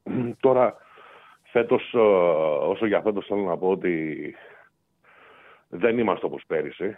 Στην ταχύτητα, στην πίεση, στη δυναμική. Σε, σε- σε συνεχόμενα παιχνίδια δεν μπορούμε να είμαστε. Αλλά πιστεύω ότι περίμενα μια ενίσχυση, δεν τη βλέπω. Ειδικά σε θέση στα back. Περισσότερο που πονάμε. Παραόχο πιστεύω ότι θα χαιρετήσει μετά το τέλος της σεζόν. Πάνω από μισή ώρα από με αυτά που ακούω δεν νομίζω ότι μπορεί να βγάλει παιχνίδι. Θέλει να ρίξει το μέσο όρο ηλικίας επίσης, ακούγεται. Τώρα στη συνέχεια τι θα γίνει. Εντάξει, Να, αν να, εγώ να, είμαι μεγάλος ε, στο να σου Παναθηναϊκό. πω κάτι, επειδή γράφεται ο Μπακαμπού για τον Παναθηναϊκό. Εμένα η εκτίμησή μου είναι από τη στιγμή που δεν παίζει στη Γαλατά Σαράι και γνωρίζω καλά ότι ήταν ο πρώτος παίκτης που ήθελε ο Αλμέιδα το καλοκαίρι, ότι θα μου κάνει, ξέρω έκπληξη, κι εγώ αυτό. θα μου κάνει έκπληξη να μου τον πάρει ΑΕΚ τον ε, Μπακαμπού. Θα μου κάνει έκπληξη. Εγώ, να σου- εγώ θα σου πω ειλικρινά ότι είναι ένας παίκτης που το θέλω πάρα πολύ στην ΑΕΚ. Από, από τότε που ακούστηκε αυτό που είπες τώρα, τον ήθελα με κλειστά τα μάτια. Πιστεύω ότι ταιριάζει πάρα πολύ και πιστεύω ότι είναι παίκτης ποιότητας. Τώρα, αν ο Παναθηναϊκός μετά από Μαξίμοβιτ, Μπαγκασέτα, γιατί αν υπολογίζω ότι ίσως φύγει δώσει τον Ιωαννίδη και πάρει τον Μπακαμπού μπροστά. Βέβαια, να μου πεις τώρα ο Μπακαμπού είναι άλλος παίχτης, άλλος παίχτης ο Ιωαννίδης. Ο, ο Φώτης παίζει και εκτός περιοχής, περισσότερο με πλάτη, αυτά από εδώ, από εκεί. Δεν ξέρω τι σχεδιασμό μπορεί να έχει ο Τερίμ. Οκ. Από Τουρκία, στην Τουρκία παίζει ο Μπακαμπού. Άλλες άκρες με τη Γαλατά έχει ο Τερίμ. Παίζει και αυτό. Σίγουρα, σίγουρα. Σωστό, σωστό, σωστό. Παίζει και αυτό. Δεν ξέρω τώρα τι θα γίνει, πώς θα εξελιχθεί όλη η κατάσταση. Αλλά ο Παναθηναϊκός ενισχύεται δυναμικά. Ο Πάοκ παίζει ωραία μπάλα. Ο Ολυμπιακός παίζει τα ρέστα του, φέρνει παίχτες. Δεν ξέρω τώρα τι, τι μαγιά θα βρεθεί και πώς θα συντονιστούν οι πάντες ώστε να, ώστε να βγει κάτι. Δεν ξέρω. Πιστεύω. Άμα τα δω λίγο τα πράγματα, αν τα βάλεις κάτω και τα δεις λίγο ψυχρά, με την μπάλα που παίζει ο Πάοκ. Λες ότι ίσως είναι πρώτος φαβορή. Έτσι λέω εγώ τώρα. Δεν ξέρω τι θα γίνει στα τέρμπι. Γιατί Ε, το Παναθηναϊκό δεν τον ξεγράφω. Το, το όνομά σου, Με, Γιάννης. Γιάννη, να σου πω κάτι. Άμα ε, δεν υπήρχαν, η με- αν δεν υπήρχε αυτή η σημαντική μεταγραφική ενίσχυση του Παναθηναϊκού, αν δεν είχαμε δει την ΑΕΚ, την καλή πέρσι και να έχουμε στο μυαλό μας το πού μπορεί να φτάσει η καλή εντεκάδα του Αλμίδα σε καλή κατάσταση, με αυτά που βλέπαμε τώρα, ξεκάθαρα φαβορεί είναι ο Πάουκ. Απλά ο Παναθηναϊκός έχει ενισχυθεί πραγματικά πάρα πολύ. Δηλαδή, ο Μπακασέτας μπορεί να αλλάξει ισορροπίες και οι παίκτες που έχουν έρθει. Ε, αν πάρει και τον Μαξίμοβιτς, ε, καταφέρει και τον κλείσει για τώρα, είναι πολύ σημαντική. Ανεβαίνει πολύ το επίπεδο του. Την ΑΕΚ την έχουμε Ναι. δει και μπορεί να βελτιωθεί πάρα πολύ. Δηλαδή, δεν έχει πάρει πράγματα τον Κατσίνοβιτς. Δεν έχει πάρει πράγματα τον Αραούχο. Ο Λιβάη είναι στο best yes. Ακόμα και ο Πινέδα που είναι ένα σκαλί πάνω από τους υπόλοιπους είναι στο 60% φέτος σχέση με πέρσι. Οπότε επειδή Εννοείται. έχει πολύ μεγάλο περιθώριο βελτίωση η ΑΕΚ και δεν έχει πια Ευρώπη. Γι' αυτό και ο Ολυμπιακός ενισχύεται. Δεν πρέπει να το ξεγράφουμε. Είναι η ομάδα που ξέρει να παίρνει τίτλους. Παρότι με όσα έχουμε δει προς τα- μέχρι τώρα είναι πιο κάτω, πρέπει να Έχει περιμένουμε. ένα, μια δυναμική στο DNA του Ολυμπιακού διαφορετική. Την έχει αυτό το. Δηλαδή, με δύο καλά αποτελέσματα και ένα καλό ντέρμπι να αν κερδίσει, μπορεί να πάρει όθηση Ε, όπως το λες. πολύ δυνατή Και το φοβούνται όλοι. ο Ολυμπιακός. Και το φοβούνται Ναι, όλοι. και το είναι, στο, φοβούνται- τι- ε- είναι αυτός στον οργανισμό του γενικά, Έτσι. το έχει αυτό ο Ολυμπιακός. Έτσι. Δηλαδή, να σου δώσω ένα παράδειγμα. Μπορεί να τον παίξεις μέσα στο καραϊσκάκι, να είναι να το λιώσεις το πρώτο ημίχρονο, να το βγουν δύο-τρεις φάσεις στο δεύτερο ημίχρονο και σε πάρει παραμάζωμα με τον κόσμο. Ε, ε, το έχει πολύ αυτό σαν οργανισμό, σαν ομάδα. Γι' αυτό έχει πολύ ιδιαίτερο ενδιαφέρον. Και αυτό που είπε στην είδηση του Παναθηναϊκού, ο Πάο το ελκυστικό ποδόσφαιρο. Ξέρεις, Η ΑΕΚ τα ντέρμπι δείχνει άλλη δυναμική. ξέρεις ποια είναι η απόδειξη σε αυτό που αναφέρεις; Ότι με τη διαφορά που είχε πέρσι η ΑΕΚ με τον Ολυμπιακό, αν ήταν αντίστροφη, ο Ολυμπιακός θα τερμάτιζε πάνω από την ΑΕΚ με διψήφια αριθμή ε, διαφορά βαθμών. Ε, ήταν πολύ χειρότερος πέρσι ο Ολυμπιακός από την διαφορά που έκλεισε το πρωτάθλημα. Ήταν πολύ χειρότερο. Εννοείται, εν, εννο, εννοείται, συμφωνώ. Δηλαδή, θέλω θέλω να καταλήξω εγώ. Ε, αυτό που είπα, πέρυσι το πρώτο ημίχρονο στο μάτι του πρωταθλήματος, το μάτι ήταν για 0-3 τουλάχιστον, έληξε στο 0-0 και στο δεύτερο ημίχρονο το ισορρόπησε, έβαλε ένα γκολ που ήταν offside, ακυρώθηκε offside του, του Κολοβιανού, του, του Χάμεθ. Λοιπόν, και πήγε να πάρει άλλη. Και μετά η Άκη ξανανεβαίνει και χάνει μαλλιά. Και στα play-off τον έχεις πάλι στο πρώτο ημίχρονο στα σκηνιά, του βάζεις ένα γκολ και μετά κάνεις ένα, μπ- κάτι, ένα μπ- ντεμαράζ από, από λάθη, σε ισοφαρίζει, αλλά έχει τη δυναμική και είσαι πιο δυνατή ομάδα και, και σε φυσική κατάσταση και το κερδίζεις το παιχνίδι. Εγώ αυτό είδα. Έτσι. Αλλά δεν είναι, έχει στο DNA του μια διαφορετική δυναμική. Δηλαδή δεν τον, δεν τον τελείωσε στο πρώτο ημίχρονο πέρσι στη Φιλαδέλφια και έκανε την πρώτη σου ήττα. Σου πήρε και το μάτς. Αυτά λένε. Δηλαδή δεν έγινε να τον υποτιμήσεις τον Σίγουρα. Ολυμπιακό. Σίγουρα. Με τίποτα. Λοιπόν, Γιάννη, σε ευχαριστώ χάρηκα πολύ. που τα είπαμε. Και εγώ. Ε, χάρηκα που τα είπαμε. Να ξαναπάρεις, Όχι. κάναμε ωραία συζήτηση, φίλε. Ωραία, ωραία. Να είσαι καλά. Ε, λέει ο φίλο Φόριο Ανίδης, δεν έχεις Μπακασέτα, δεν έχεις Μαξίμοβιτ. Ε, ανέβα- ε, κατέβασε το μλιγό, στο μήνυμα που διάβαζα γιατί το πέρασες. Το πέ- ε, έφυγε. Καλό λίγο. Ε, δεν έχεις Μαξίμ, δεν έχεις Μπερνάρ, δεν έχεις Στόπερ, δεν έχεις θες και άλλο με Τόμας και το Σβάμπ, θες και πρωτάθλημα. Α, είναι μια συζήτηση που είχε κάνει ένας φίλος του Παναθηναϊκού με έναν, με έναν φίλο του Πάουκ. Νόμιζα ότι κατέληγε αυτό σε, σε ερώτηση. Ε, προδοσία, λέει ο άλλος. Εν τω μεταξύ ο Μπακασέτα βγήκε καν από τις Ακαδημίες ΣΑΕΚ, από Ασέρα και Πανιόνιο ξεκίνησε. Εντάξει, το λέει ο φίλος γιατί ε, και αρκετοί φίλοι της ΣΑΕΚ νιώθουν ε, λίγο πληγωμένοι, όχι προδομένοι, πληγωμένοι από την άποψη ότι ο Μπακασέτα δεν έχει κρύψει ότι είναι, ΑΕΚ- ε, ότι είναι αεξή. Ε, από εκεί και πέρα είναι ένας επαγγελματίας αθλητής και το ξαναλέω, όταν θα τελειώσει η καριέρα του, θα φανεί με ποια ομάδα έχει δεθεί περισσότερο και αν είναι και αν ε, δέθηκε με τον Παναναναϊκό και υπάρχουν και ποδοσφαιριστές που έχουν προσφέρει πολλά σε ομάδες και έμειναν με τις ομάδες που υποστήριζαν παλιά. Υπάρχουν και κάποιοι που γνωρίζω που έχουν μείνει με τις ομάδες που υποστήριζαν μικροί, παρότι κάνανε πολύ μεγάλη διαδρομή σε άλλους ε, συλλόγους. Δεν τους έφυγε όμως. Ε, και άλλοι που αλλάξανε. Από εκεί και πέρα σημασία έχει ότι όταν παίζει για ένα σύλλογο να τα δίνει όλα και αν ακούσατε και τη δηλώση του Μπακασέτα, είπε εγώ αυτό υπόσχομαι. Ότι όσο βρίσκομαι στον Παναναναϊκό, 24 ώρες 24 ώρες θα τα δίνουν όλα. Και αυτή είναι και η αποστολή του. Τώρα από εκεί πέρα, αν δεθεί ή όχι, τώρα το δούμε. Δεν παίζει και κανένα σημαντικό ρόλο. Σημαντικό είναι τι θα φέρει. Ε, ναι, ο Σαραβάκος λέει: Ο φίλος πήγε στην ΑΕΚ. Ναι, και ο Σαραβάκος πήγε στην ΑΕΚ. Και ο Σαραβάκος θα έκλεινε, θα έκλεινε στον Ολυμπιακό αν ε, δεν γινόταν όλη αυτή η ιστορία με τον Κοσκοτά. Γιατί είχε μια πρόταση τεράστια και είναι επαγγελματίας και δεν μπορούσε να ενωθεί. Δεν σημαίνει, κα- ε, δεν σημαίνει ότι ο Σαραβάκος δεν έγραψε ιστορία στο Παναναναϊκό και ότι επειδή έβαλε την υπογραφή του στο συμβόλαιο του Κοσκοτά ε, πρόδωσε κανέναν. Κανέναν δεν είχε προδώσει για τα λεφτά τα οποία του έδωσε το Ολυμπιακός δεν μπορούσε να τα προσφέρει καμιά άλλη ομάδα. Ήταν τεράστια. Ε, αποδείχτηκε ότι δεν ήταν και πραγματικά, δεν ήταν δικά του και δεν τα πήρε τελικά και έμεινε στον Παναθηναϊκό και γράφτηκε αλλιώς η ιστορία. Λοιπόν, έχουμε, έχουμε, α, δεν έχουμε κάποια γραμμή, οπότε όποιος καλέσει θα βγει κατευθείαν. 2-10-22-05-4-4 το τηλεφωνικό μας κέντρο. Α, ναι, οκ, πάμε, ναι, πάμε για το στοίχημα. Έχει δίκιο ο Στέφανος να κάνουμε το στοίχημα γιατί έχω τον Άρη που παίζει σε 6, ξεκινάει σε 10 λεπτά. Ο, Α- να, να δω τώρα πόσο είναι, γιατί και τα δύο είναι κόμπο και αλλάζουν. Λοιπόν, εντάξει, ο Άρης είναι, παίζει με την Νίκη Βόλου, είδαμε την δεκάδα, την είπαμε, την είπαμε νωρίτερα. Ο Μάτζιος δεν το αφήνει το παιχνίδι στη τύχη του. Είναι πάρα πολύ σημαντικό το κύπελο για να πάρει οποιοδήποτε ε, ρίσκο ο Άρης. Θέλει να το καθαρίσει από το πρώτο παιχνίδι. Είναι πολύ καλύτερη ομάδα την Νίκη Βόλου. Με ασιατικό χάντικα 1,5 1,70 δεν χρειάζεται πολλή ανάλυση. Ο πόσος του Άρη είναι να πάει στο τελικό. Παίζει και, και ο Φετβατζίδης είναι μέσα και ο Ντάριντα είναι μέσα και ο Μωρόν είναι μέσα και ο... όλοι, όλοι οι βασικοί παίκτες είναι μέσα. Πώς λέγεται, όπως μου αρέσει που είχε πάθει γιαστούς. Ο... ο, ναι, και ο Γκαρθία είναι μέσα.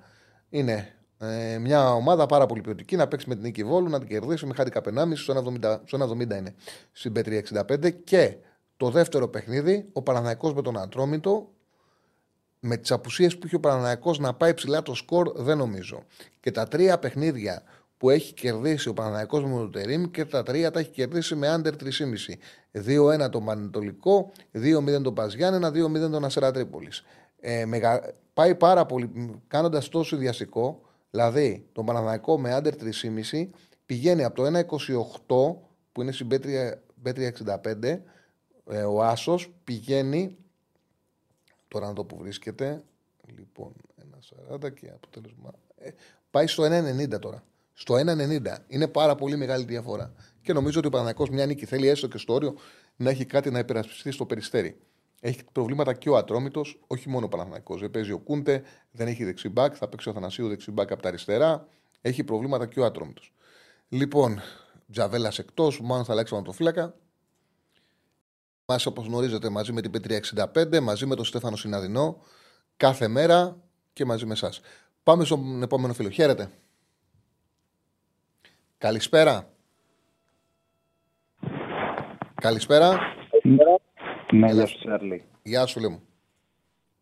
Γιώργος Παναθηναϊκός, έχουμε ξαναμιλήσει. Γεια σου Γιώργο.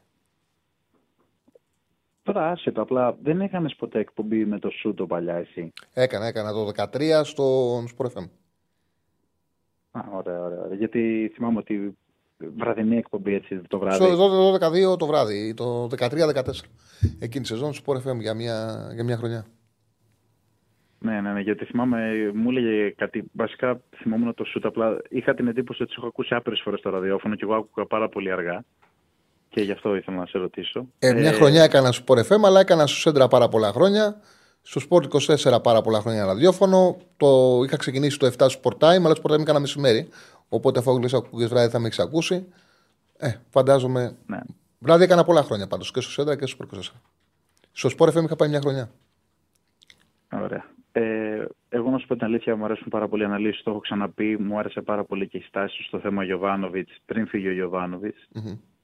Ε, εγώ θέλω να σου πω, ε, η πρώτη μου ερώτηση είναι, επειδή ακούω διάφορα, δεν ξέρω αν θα έρθει ο Μαξίμοβιτς. Επειδή εσύ έχεις γράψει και σε άρθρα σου και το έχεις πει ότι ο Μαξίμοβιτς είναι καθαρό εξάρι. Ε, θεωρείς ότι είναι, θα υπάρξει συνύπαρξη Μαξίμοβιτς Αράο στο κέντρο; Στη Χετάφε, ο Μαξίμοβιτς παίζει σε 4-4-2 σε τακτική δύο εξαριών. Ο Τερήμ είναι ένας προπονητής ο οποίος δεν έχει στερεότυπα όπως ο Γιωβάνοβιτς. Δηλαδή δεν είναι ένα σύστημα και απλά αλλάζω παίκτες. Είναι ένας προπονητής που τον είδαμε με πάρα πολύ μεγάλη ευκολία. Έπαιξε για παράδειγμα στο Καρισκάκης πέρα από όσα έκανε στη διάρκεια της διαχείρισης του παιχνιδιού. Σαν κεντρικό σύστημα είχε δύο εξάρια και μετά έπαιξε και με τρία εξάρια. Δηλαδή είμαι δεδομένο ότι με τον Τερήμ προπονητή θα δούμε και Αράου και Μαξίμοβιτς. Δεδομένο. Στα σημαντικά παιχνίδια και επίσης ο Μαξίμοβιτς, αν έρθει τώρα, ή όλος ο στόχος του Παναθηναϊκού είναι το πρωτάθλημα. Και δεν πρέπει να ξεχνάμε ότι το πρωτάθλημα κρίνεται σε συνεχόμενα ντέρμπι. Όπου τα συνεχόμενα ντέρμπι, για να ελέγξεις το ρυθμό και να παίξεις καλή άμυνα, ειδικά που θέλει ο Τερήμ να παίξει άμυνα ψηλά, θέλεις σκληρούς ποδοσφαιριστές στο κέντρο. Και από ό,τι έχω καταλάβει με τη φιλοσοφία του, θα τους έχει. Οπότε, ναι, είμαι βέβαιος ότι αν τελικά αποφασίσει τον Αράο να τον δει και σαν εξάρι, όχι μόνο σαν κεντρικό αμυντικό που για μένα είναι απίστευτος, κεντρικός αμυντικός. Εγώ δεν ξέρω. με- ε, Έχει πάρει τώρα Παναθηναϊκός δύο στόπερ, οκ. αλλά δεν ξέρω. Αν εγώ ήμουν προπονητής, δεν τον έβγαζα τον Αράο από το κέντρο της άμυνας. Είναι εντυπωσιακός. Δεν είναι απλά καλός, είναι εντυπωσιακός ο Αράο στο κέντρο της άμυνας. Αν πάντως πάρει αυτή την απόφαση, εγώ είμαι βέβαιος ότι δεν έχει κανένα πρόβλημα να δούμε σε, σε αρκετά μεγάλο διάστημα και τους δύο μαζί. Δηλαδή, ας πούμε, επειδή εγώ καταλαβαίνω ότι από αυτά που άκουγα ότι οι δύο στόπερ που αποκτηθήκανε ήταν για να γίνουν βασικοί. Απλά από ό,τι καταλαβαίνω, δηλαδή, εμένα να σου πω την αλήθεια, δεν ξέρω για τον Ακαϊντίν. Απλά θα προτιμούσα να μείνει ο Σέκεφ. Δηλαδή να έπαιζε με ένα Σέκεφελ του γκο μέσα. Αλλά δεν ξέρω κατά πόσο είναι λειτουργικό βάσει ύψους και των δύο. να είσαι βέβαιος ότι αν αποκτηθεί ο Μαξίμοβιτς από τώρα, δεν υπάρχει περίπτωση να είναι διαθέσιμος ο Αράος σε μεγάλο παιχνίδι και να πει ο Τερήμ παίζω με δύο στόπερ ένα εξάρι, ο Τερήμ το δεύτερο εξάρι έξω. Ο Αράο θα είναι μέσα. Ο Τερήμ είναι προπονητής που με αυτούς τους οποίους μπορούν να κάνουν τους διαφορά, τους θέλει στο γήπεδο. Ο Αράο θα παίξει κεντρικός αμυντικός και θα παίξει δίπλα με τον Ουγκό, θα παίξει δίπλα με τον Ακαϊντίν, θα παίξει με τον Γετβάη, θα παίξει με τον Ξέγκεφελ. Θα είναι μέσα. Ή θα παίξει Μαξίμοβιτ Αράο, ή θα παίξει στο 6 Μαξίμοβιτ και Αράο Στόπερ. Δεν υπάρχει περίπτωση να είναι διαθέσιμος ένας ποδοσφαιριστής και να παίξει ένας χειρότερος σε άλλη θέση. Θα πάει ο Αράο και θα μείνει κεντρικός αμυντικός, που το ξαναλέω, δεν είναι απλά καλός, είναι σπουδαίος ο Αράο. Είναι δύσκολο κάποιος από αυτούς που έχουν αποκτηθεί να παίξει τη θέση του κεντρικού αμυντικού καλύτερα από τον Αράο. Πολύ δύσκολο. Δεν έχω κατάλαβα. τέτοια, δηλαδή δεν έχω φόβο ότι ήρθε ο Μαξίμοβιτς, δεν θα παίξει ο Αράο. Δεν υπάρχει αυτός ο φόβος. σα ίσα που θα έχει ο Παναθηναϊκός λύσεις. Ωραία. Ε, σαν, σαν εκτίμηση, ας πούμε, για το μάτι της Κυριακής, βλέποντας και τη δυναμική το, του ΠΑΟΚ κυρίως, γιατί ο Παναθηναϊκός είναι και λίγο απρόβλεπτος, θεωρείς ότι μπορούμε να δούμε κάτι μονόπλευρο, δηλαδή μια κυριαρχία του ΠΑΟΚ και κάτι τέτοιο; Εγώ να σου πω την αλήθεια, δεν το πολύ φοβάμαι το παιχνίδι. Δεν, το... δεν θεωρώ ότι ο Παναθηναϊκός θα, θα, δεν ξέρω αν θα κερδίσει, αλλά νομίζω ότι η εμφάνισή του θα είναι μια δήλωση. Έτσι μου βγάζει έτσι έχω αυτό το ένστικτο. Έχω. Και όπως έχω και το ένστικτο για σήμερα, ότι ο Παναθηναϊκός δεν θα κερδίσει εύκολα. Αν κερδίσει, δηλαδή δεν θα καθαρίσει την πρόκριση σήμερα σίγουρα. Έτσι πιστεύω. Ναι, κοίτα, και στον ΠΑΟΚ θέλουν να κάνουν δήλωση την Κυριακή, δηλαδή με μια νίκη που θα αφήσει τρεις πόντους πίσω τον, ε, τον Παναθηναϊκό και για τον Παναθηναϊκό είναι πολύ μεγάλο το παιχνίδι. Ο Παναθηναϊκός βέβαια με τις μεταγραφές που γίνονται μέχρι να δέσουν έχει περιθώριο βελτίωσης. Όμως ε, αυτό το οποίο πρέπει να κάνει ο Παναθηναϊκός καλά είναι να μην επιτρέψεις στους μεσοεπιθετικούς παίκτες που είχε ο Πάουκ να τρέξουν την μπάλα και να φτιάξουν εργασίες. Γιατί ο Πάουκ, αν κάνει κάτι καλά, είναι ότι απομονώνει την αντίπαλη αμυντική τετράδα. Επίσης, έχει ένα όπλο πλέον ο Παναθηναϊκός, το οποίο πιστεύω ότι απέναντι στον Πάουκ μπορεί να το αξιοποιήσει. Αν είναι καλά ο Ιωαννίδης και παίξει όπως φαίνεται, θα πάει με Ιωαννίδη Μπακασέτα στην ε, Τούμπα. Σε αυτό το μάτς να πιέσει τον Οσντόεφ και τον ε, Μεϊτέ. Δηλαδή με αυτούς τους δύο ποδοσφαιριστές που όταν αμήνει είσαι πιο χαμηλά, να πέσει πάνω στα αργά πόδια του Οσντόεφ και του Μεϊτέ, να βγάλει κλεψίματα και να δημιουργήσει συνθήκες και φάσεις. Εγώ είμαι σίγουρος ότι ο Παναθηναϊκός θα είναι απειλητικός στην Τούμπα σίγουρος ότι γκολ θα βρει και φάσεις. Είναι δύσκολο αντιμετωπίσιμο ο Πάουκ γιατί επιτίθεται με πολλούς παίκτες. Δεν είναι μια ομάδα. Δηλαδή, αν σκεφτείς ότι στην Οπαπαρίνα είχε ένα γρήγορο τον Ελιβάη και τους έβαλε δύο γκολ στην πλάτη. Το ένα μέτρησε, το άλλο ακυρώθηκε σωστά. Ε, ο Πάουκ δεν πάει έτσι. Ο Πάουκ έχει συνεργασίες και ταχύτητα και έχει να μαρκάρεις και να αντιμετωπίσεις πολλούς. Οπότε δεν είναι εύκολα διαχειρίσιμος αμυντικά. Αλλά και ο Παναθυνακό έχει τα δικά του όπλα. Βλέπω πολύ ωραίο Ματσιτούμπα και με μεγάλο ενδιαφέρον, χωρίς να πω ότι μπορώ να καταλάβω που κλείνει σαν σημείο. Εγώ να σου πω την αλήθεια, θεωρώ ότι θα πάει με αράο Γεβντάι και στην Τούμπα. Δεν ξέρω σήμερα τι θα κάνει. Θεωρώ ότι θα πάει με αράο Γεβντάι, γιατί και εμένα δεν μου αρέσει. Δεν... Είναι... Γενικά τώρα στα τελευταία παιχνίδια εμφανίζει μια άνοδο Γεβντάι. Όχι τόσο στην πρώτη επαφή του με την μπάλα, αλλά κάνει λιγότερα λάθη, θεωρώ, όπω έκανε. Ε, έπαιξε ρόλο η αλλαγή η θέση τους. Τον έχει βοηθήσει που έχει πάει από την άλλη πλευρά. Ναι, ναι, ναι. ναι. Ε, κάτι άλλο, δηλαδή ας πούμε θεωρείς ας πούμε στην Τούμπα ότι θα πάει με Μπακασέτα, Ιωαννίδη, Μαντσίνη, Τζούρισιτς, δεν ξέρω αν είναι διαθέσιμος ο Τσέριν. Τώρα στην Τούμπα καταρχάς κοίταξε να δεις. Πρέπει να περιμένουμε τι θα αφήσει το σημερινό παιχνίδι. Ε, θα πάει με Ιωαννίδη Μπακασέτα σίγουρα. σίγουρα. Ε, από εκεί και πέρα στις υπόλοιπες θέσεις, στα άκρα, αυτή τη στιγμή, από τη στιγμή που δεν υπάρχει ο Βέρμπιτς, ο Μαντσίνη είναι σίγουρος. Μαντσίνη είναι σίγουρος. Το chat βάλε μου, σε Από την άλλη πλευρά, λογικά θα πάει με τον Αϊτόρ. Ε, δεν έχει πάρα πολλές λύσεις. Και, στο, και το κέντρο θα το δέσει. Ο, ο Τσέριν δεν είναι διαθέσιμος. Αν είναι διαθέσιμος ο Τσέριν, θα παίξει σίγουρα.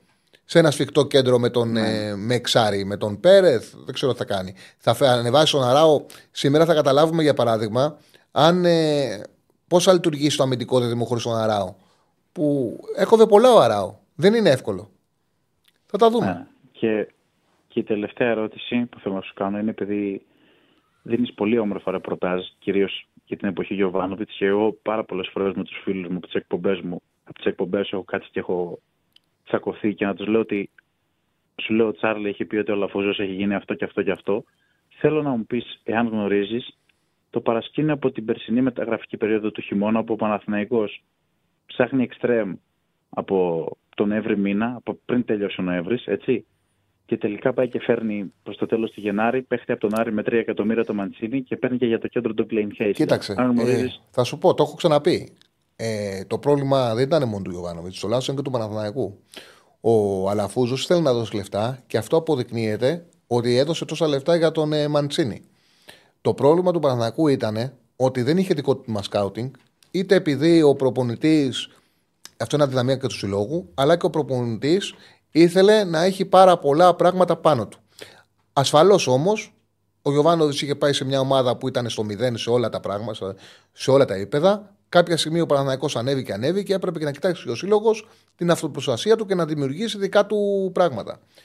Ήταν τότε ο Παναθηναϊκός να πάρει ένα Μεξικάνο εξτρέμ, δεν θυμάμαι το όνομά του. Μπορεί να με βοηθήσεις. Αν δεν με βοηθήσεις, θα το γράψει κάποιος στο chat σίγουρα. Αντούνα. Τον Αντούνες. Τον Αντούνες. Αντούνα. Αντούνα. Κάπως έτσι λεγόταν. Ναι, ναι, ναι. Αυτός ήταν η πρόταση. Αντούνα, Αντούνα λεγόταν. Αυτός ήταν η πρόταση του Ιωβάνοβιτ. Η Αντούνα έγινε πραγματικά πάρα πολύ μεγάλη πρόταση για να αποκριθεί. Ανάλογες με αυτές που έχουν γίνει τώρα, θεωρώ και για την αγορά του ακόμα μεγαλύτερη. Και ήταν όντως καλή περίπτωση. Δεν μπορούσε να αποκτηθεί. Εκεί ήταν το πρόβλημα του Παναναναϊκού, ότι δεν υπήρχε plan B, plan C, δεν υπήρχε άλλος. Δεν μπορούσαν να πάρουν τον Αντούνα, είχαν μείνει εκεί. Δεν κοιτάξαν να πάρουν άλλο παίκτη και επειδή δεν υπήρχε εξτρέμ να τους πει ο Γιωβάνοβιτς, δώσε αυτά τα λεφτά. Πώς γίνεται τώρα; Δώσε αυτά τα λεφτά στον Μπακασέτα και ναι, έρχεται. Ναι, Δώσε αυτά τα λεφτά στον Μαξίμοβιτ και έρχεται. Δώσε αυτά τα λεφτά σε αυτό το στόπερ και έρχεται. Δεν υπήρχε. Ε, ο παίκτης που με τα 2 εκατομμύρια ευρώ, για παράδειγμα, που δίνει ο Αλαφούζος και 1,5 εκατομμύρια ευρώ συμβόλαιο, να έλεγε το και ο Γιωβάνοβιτς να συμφωνούσαν να τα δίνει ο Αλαφούζος και να ερχότανε. Δεν έγιναν μεταγραφές και αναγκάστηκε να δώσει τα λεφτά στο Μαντσίνη, όπου δεν είναι παίκτης για τα λεφτά τα οποία στήχησε. Δεν λέω ότι είναι κακός, δεν λέω ότι δεν πρόσφερε. Έδωσε πολλά λεφτά ο Παναθηναϊκός για να πάρει το Μαντσίνη. Δεν είναι ανάλογο ναι, ναι, ναι. αξία ποδοσφαιριστή. Αυτό ήταν το πρόβλημα το οποίο, το ξαναλέω, το χρεώνει το Γιωβάνοβιτς γιατί ε, ήθελε να έχει μεγάλη, έτσι, να, να έχει μεγάλη επιρροή στις μεταγραφές. Όμως είναι πρόβλημα και του Παναθηναϊκού γιατί, σαν σύλλογος, έπρεπε να έχει το σκάουτινγκ του, τον ε, τεχνικό διευθυντή του και να έλεγε κύριε Γιωβάνοβιτς, πήραμε αυτόν. Αν θες, δεν το βάζεις. Εμείς τον πήραμε. Δίνουμε, ναι. Αφού δεν έχεις να μας προτείνεις άλλον εξτρέμ και θέλουμε να πάρουμε εξτρέμ, δεν θα φέρουμε τον Κλάιν Χάισλερ, ούτε θα πάμε να κάνουμε πλούσιο τον Καρυπίδη.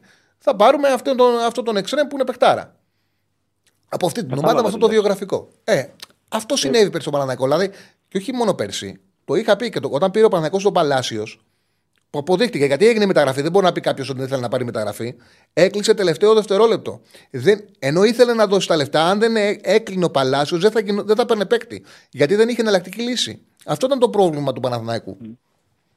Εμένα, ε, πέρα από αυτό, Ρετσάρλ, επειδή πολλές φορές έχω βρεθεί συζητήσεις και νομίζω ότι επειδή μετά τη φυγή του Γιωβάνοβιτς και πριν ας πούμε, δούμε πώς θα προσαρμοστεί ο Τερήμ, που θεωρώ ότι μέχρι τώρα δείχνει ότι έχει άστρο, ειδικά μετά από αυτό που έγινε στο Καραϊσκάκης, δείχνει ότι τον πάει και λίγο η τύχη, ότι θα τον βοηθήσει λιγάκι το φεγγάρι που λέμε. Μου έβγαλε μια αντίδραση όλο αυτό, γιατί έβλεπα κάποια σχόλια που πραγματικά ρε φιλέ, νιώθω ότι μικραίνουν το σύλλογό μου και δηλαδή έχω ακούσει και διάφορους. Το πιο πετυχημένο που έχω ακούσει από δημοσιογράφο είναι να πει ότι έχει φτιαχτεί ήδη μια γενιά που εγώ είμαι μέσα σε αυτή, που είναι ικανοποιημένοι οι οπαδοί του Παναθηναϊκού με το τίποτα. Δηλαδή, εγώ για ποιο λόγο να μην βγω και να πω μετά σε αυτόν που με αποθεώνει το Γιωβάνοβιτς και τον κάνει μεγαλύτερο από το σύλλογό μου, να πω και να του πω: Ο Γιωβάνοβιτς είναι ένας λίγο πιο επιτυχημένος Αναστασίου για μένα, λίγο πιο επιτυχημένος, γιατί και ο Αναστασίου πήρε μια ομάδα πάλι υπό διάλυση, πήρε κύπελλο, έτσι, στην πρώτη του χρονιά και διεκδίκησε το πρωτάθλημα, όχι σε αυτό το βαθμό που το διεκδίκησε ο Γιωβάνοβιτς, οκ, okay, αλλά βρέθηκε να είναι και μπροστά κάποια στιγμή και τρεις βαθμούς και οι οποίε θα, θα, θα, θα, θα, σου απαντήσω, θα σου απαντήσω την άποψή μου, σου λέω. Πόσο τον είσαι, εγώ, εγώ είμαι 24-25 αυτή. Α, είσαι μικρός. Από τη φωνή σου ακούγεσαι μεγαλύτερος ηλικία. Οπότε ναι, οκ, okay, είσαι, είσαι νέος ηλικία. Δεν έχεις. Νομίζω ότι ο Αναστασίου είχε το εξής πλεονέκτημα σε σχέση με τον Γιωβάνοβιτς. Ε, να ευχαριστούμε το φίλο, το Τσάνκ Τσε, για τα 2 ευρώ τον Νέι. Τον ευχαριστούμε πάρα πολύ. Τι ισχύει για Γιανούλη και Παναθηναϊκό; Για Γιανούλη και Παναθηναϊκό, ο Γιανούλη είναι ελεύθερος το καλοκαίρι. Ο Παναθηναϊκός το καλοκαίρι δεν θα έχει τον Χουανκάρ. Εγώ, αν με ρωτάς πού θα παίζει ο Γιανούλη το καλοκαίρι, θα σου πω ότι ο Παναθηναϊκός έχει πάνω από 51% να παίζει στο Παναθηναϊκό. Δεν θα σου πω θα τον πάρει. Θα σου πω ότι αυτή τη στιγμή ο, ε, ο, το πρώτο φαβορή για να πάρει το Γιανούλη το καλοκαίρι είναι ο Παναθηναϊκός. Λοιπόν, τον θέλει ο Παναθηναϊκός ο Γιανούλη. Ε, ποιο ήταν το πλεονέκτημα του Ανανασίου; Ο Ανανασίου πήρε τον Παναθηναϊκό το 13, έτσι, το καλοκαίρι του 13. Σε δύσκολες... Ναι, μετά από Φάμπρι και λοιπά. Σε δύσκολες συνθήκες, όμως τα καλά χρόνια του Παναθηναϊκού, το στάτους του ήταν κοντινό. Δηλαδή έγινε ένα καλό ξεκίνημα, κάποια καλά παιχνιδιά και η ομάδα βρήκε την ενέργειά της, τη δυναμική της. Με καλή δουλειά του προπονητή, με καλές μεταγραφές. Αποδείχτηκε ότι πήρανε τον Μπέργκ, τον πήρανε για ένα παίκτη με τραυματισμούς και τους έπαιξαν έναν σεντερφόρ με 2 εκατομμύρια ευρώ. Δηλαδή ενώ δεν πληρώθηκε, δεν πληρώθηκε ανάλογα με την αξία του Μπέργκ. Τους βγήκε δηλαδή αυτή ναι, ναι. η μεταγραφή. Είχαν το Ζέκα στο κέντρο που παίζει για δύο εκείνη την εποχή. Θέλω να πω ότι κατάφερε και έφτιαξε μια πολύ καλή ομάδα. Έκανε όντως, πήρε το, το κύπελο. Όταν μπήκαν τα λεφτά στη συνέχεια έγιναν λάθη. Αλλά σε κάθε περίπτωση, ναι, έφτασε η ομάδα σε ένα ανάλογο σημείο με αυτή που έφτασε με τον Γιωβάνοβιτς. Νομίζω ότι ο Γιωβάνοβιτς σίγουρα ευεργέτησε τον Παναθηναϊκό από την άποψη ότι ε, ήταν ο πρώτος προπονητής μετά από αρκετά χρόνια που ο Παναθηναϊκός σταμάτησε να είναι ανταγωνιστικός. Εντελώς σταμάτησε να είναι ανταγωνιστικός, χωρίς να φταίνε οι προκατόχοι του προπονητές, έφταιγε η δίκη 100% και μπόρεσε και τον ξανανέβασε. Δεν είναι εύκολο. Ο Παναθηναϊκός, μην ξεχνάμε για τρία χρόνια, ήταν μια ομάδα η οποία δημιουργούσε ελάχιστα και ήταν ελληνικό δημόσιο. Ξέρεις τι είναι να ξέρεις ότι ό,τι και να κάνεις δεν πρόκειται να πετύχεις. Δεν μπορείς να διεκδικήσει τίτλο, δεν μπορείς να βγεις Ευρώπη. Χάνανε και δεν τους έλεγε κανένας τίποτα. Δεν, δεν, δεν, δεν πείραζε. Δεν, με όποιο και να ναι, χάνανε. Δεν, Δεν πείραζε. Τη Δευτέρα ήταν μια ωραία μέρα στην, ε, στο Κοροπή. Ήταν χαλαρά τα πράγματα. Ήταν δημόσιοι υπάλληλοι. Οπότε είχε αυτή τη δυσκολία ο Γιωβάνοβιτς και κατάφερε και ήταν μεγάλη του επιτυχία από την πρώτη χρονιά να ανεβάσει επίπεδο την ομάδα, να παίξει ωραίο ποδόσφαιρο και να πάρει κύπελο. Οπότε ευεργετήθηκε. Από την άλλη, όπως όλοι οι επαγγελματίες, δεν υπάρχει ο τέλειος προπονητής. Δεν υπάρχει ο τέλειο προπονητή. Είχε και αυτός κάποιες δυσκολίες. Νομίζω ότι και ο σύλλογος, επειδή όταν έδωσε την ομάδα ο Λαφούζος Γιωβάνοβιτ, η ομάδα δεν υπήρχε, δεν είχε φτιάξει τα δικά του στεγανά. Δεν είχε κάτι δικό του ο σύλλογος. Πήγε τα, τα, ε, του έδωσε όλες τις αρμοδιότητες. Όταν ένας άνθρωπος έχει πάνω του από την πρώτη μέρα όλες τις αρμοδιότητες, όταν ο, η ομάδα πρέπει να μεγαλώσει και πρέπει και αυτή να έχει το scouting της, πρέπει να έχει το τεχνικό της διευθυντή, πρέπει να έχει ο Αλαφούζο ο σύμβουλο του. Δεν μπορεί να τα κάνει όλα ένας άνθρωπος. Δεν γίνεται. Αυτός που αρχίζει βλέπει ότι ξαφνικά μεταγραφεί από το κομπότι, όπου φέρνουν τεχνικό διευθυντή, όπου εδώ ο Αλαφούζος του λέω κάνε αυτό, δεν κάνει αυτό αρχίζει να ταράζεται. Ενώ δεν έπρεπε να είναι έτσι, αλλά και οι δύο πλευρές φταίνε. Δηλαδή από τον Παναθηναϊκό ξεκινάει το πρόβλημα. Και έφτασε σε ένα σημείο να μην μπορούν να, να κάτσουν στο τραπέζι και να τα βρούνε. Αυτό συνέβη και έγινε η αλλαγή. Και το εξήγησα από την πρώτη μέρα γιατί ο κόσμος ξαφνιάστηκε, ταράχτηκε. Αλλά η αλήθεια είναι ότι ο Αλαφούζος θέλει οπωσδήποτε αυτό το πρωτάθλημα και δεν μπορούσε να τα βρει με τον Ιωβάνοβιτς για να γίνουν οι μεταγραφές που ήθελε. Όταν συνάντησε ένα τείχος και του είπε ο Ιωβάνοβιτς: Θέλω ένα στόπερ. Τι στόπερ, όταν θέλω να πάρουμε παίκτο, πρέπει το πρωτάθλημα να το πάρουμε φέτος. Αυτή ήταν η ιστορία με λίγα λόγια. Νομίζω ότι κάπως ε, ήταν σαν μια σχέση που έφτασε στο τέλος και λες πώς ξεκινήσαμε. Κανένα δεν έφταιγε και οι δύο φταίγανε. Εγώ έτσι το βλέπω. Μόλις μου τα έλεγα. Όχι, τώρα έπεσε. Άρα, έπεσε, έπεσε ο φίλος. Ε, ναι, τον πήρα μονότερμα και έπεσε. Ελπίζω να βγει να.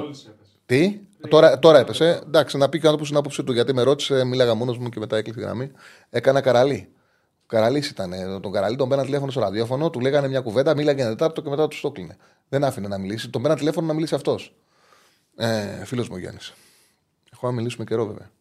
Λοιπόν, ήταν ο πρώτος μου διευθυντής στο ραδιόφωνο Γιάννης ο πρώτος μου διευθυντής και μια φορά έχω κάνει το λάθος United City, δεν ήξερα από Γιάννη Καραλή, δεν ήξερα και γενικά από τον χώρο πάρα πολύ. Το 2007 δίνω United City άσο. Δεν είναι. Και έρχεται ένα-δύο διπλό. Και μπαίνει ο Καραλής, μενόμενος μέσα την επόμενη μέρα που έρχεται διπλό, μου κάνει τα δικά του, κοιτάω έτσι με ανοιχτό σώμα. Εντάξει, ήταν μια φυσιολογική αντίδραση για τον Γιάννη. Εγώ, εγώ είχα ξαφνιαστεί. Την άρρωστο City. Ναι, ναι. Ναι, πολύ άρρωστο. Όπως άρρωστος όσο. Πολύ άρρωστος City. Πολύ άρρωστος και απλά άρρωστος. Είναι ωραίος πάντως. Λοιπόν, πάμε στον επόμενο. Καλησπέρα. Καλησπέρα. Καλησπέρα, φίλε. Γεια σου, Τσάρλι. Γεια σου, Νίκος λέγομαι. Γεια σου, Νίκο. Έχουμε ξαναμιλήσει. Παναθηναϊκός είμαι από την Κρήτη. Αλλά αυτή τη φορά σε παίρνω για το Κρήτη, όχι για το Παναθηναϊκός. Για το Παναθηναϊκό τα έχουμε πει και τα έχουμε ξαναπεί. Είδες χθες τον Όφη με τον Πανατολικό μου, πώς μετά την εκπομπή; Ε, Πώς να το δω, αφού θέλω μία ώρα να πάω σπίτι μου στο μετρό ήμουν. Με το που βγήκα από το μετρό ε, είδα το ένα. Ερώτηση κάνω, ερώτηση ρε παιδί μου, εντάξει. Όχι, δεν προλάβανα. Γιατί θέλω από το Σύνταγμα να φτάσω βλιαγμένη μία ώρα και πέντε λεπτά μετρό και ελληνικό να πάρω τα μάξι να πάω βλιαγμένη. Δεν προλάβα. Α, ok. Okay. Άκουσα στο ραδιόφωνο όταν, μπή, όταν μπήκα στο ραδιόφωνο ότι είχε τρομερά αμυντικά προβλήματα ΟΦΗ στο δεύτερο μέρος. Δεν είναι μόνο τα αμυντικά προβλήματα, γιατί πέρα από τον Παναθηναϊκό παρακολουθώ πολύ τον ΟΦΗ χρόνια τώρα. Δηλαδή τον βλέπω, τον παρακολουθώ σαν να βλέπω τον Παναθηναϊκό. Η αλήθεια είναι ότι ο ΟΦΗ χθες δεν θυμάμαι στιγμή στο παιχνίδι πέρα από τον γκολ, αν βγάλουμε τον γκολ που έβαλε, να έχει αλλάξει πάνω από τέσσερις ζωστέ πάσες. Τέσσερις πάσει και λάθος. Και δεν είναι λάθος πίεσης, έβλεπες. Παράλληλη πάσα στο κέντρο και την έδινε στον αντίπαλο. Ήταν. Εγώ συνήθως κάθομαι και βλέπω με τον πατέρα μου αυτά τα, τα παιχνίδια. Δεν έβλεπα τον πατέρα μου να μην μπορεί να κάτσει με μου στον καραμένο το δει, να, να τρελαίνονται. Τέλος πάντων, αυτό που βλέπω είναι ότι έγινε.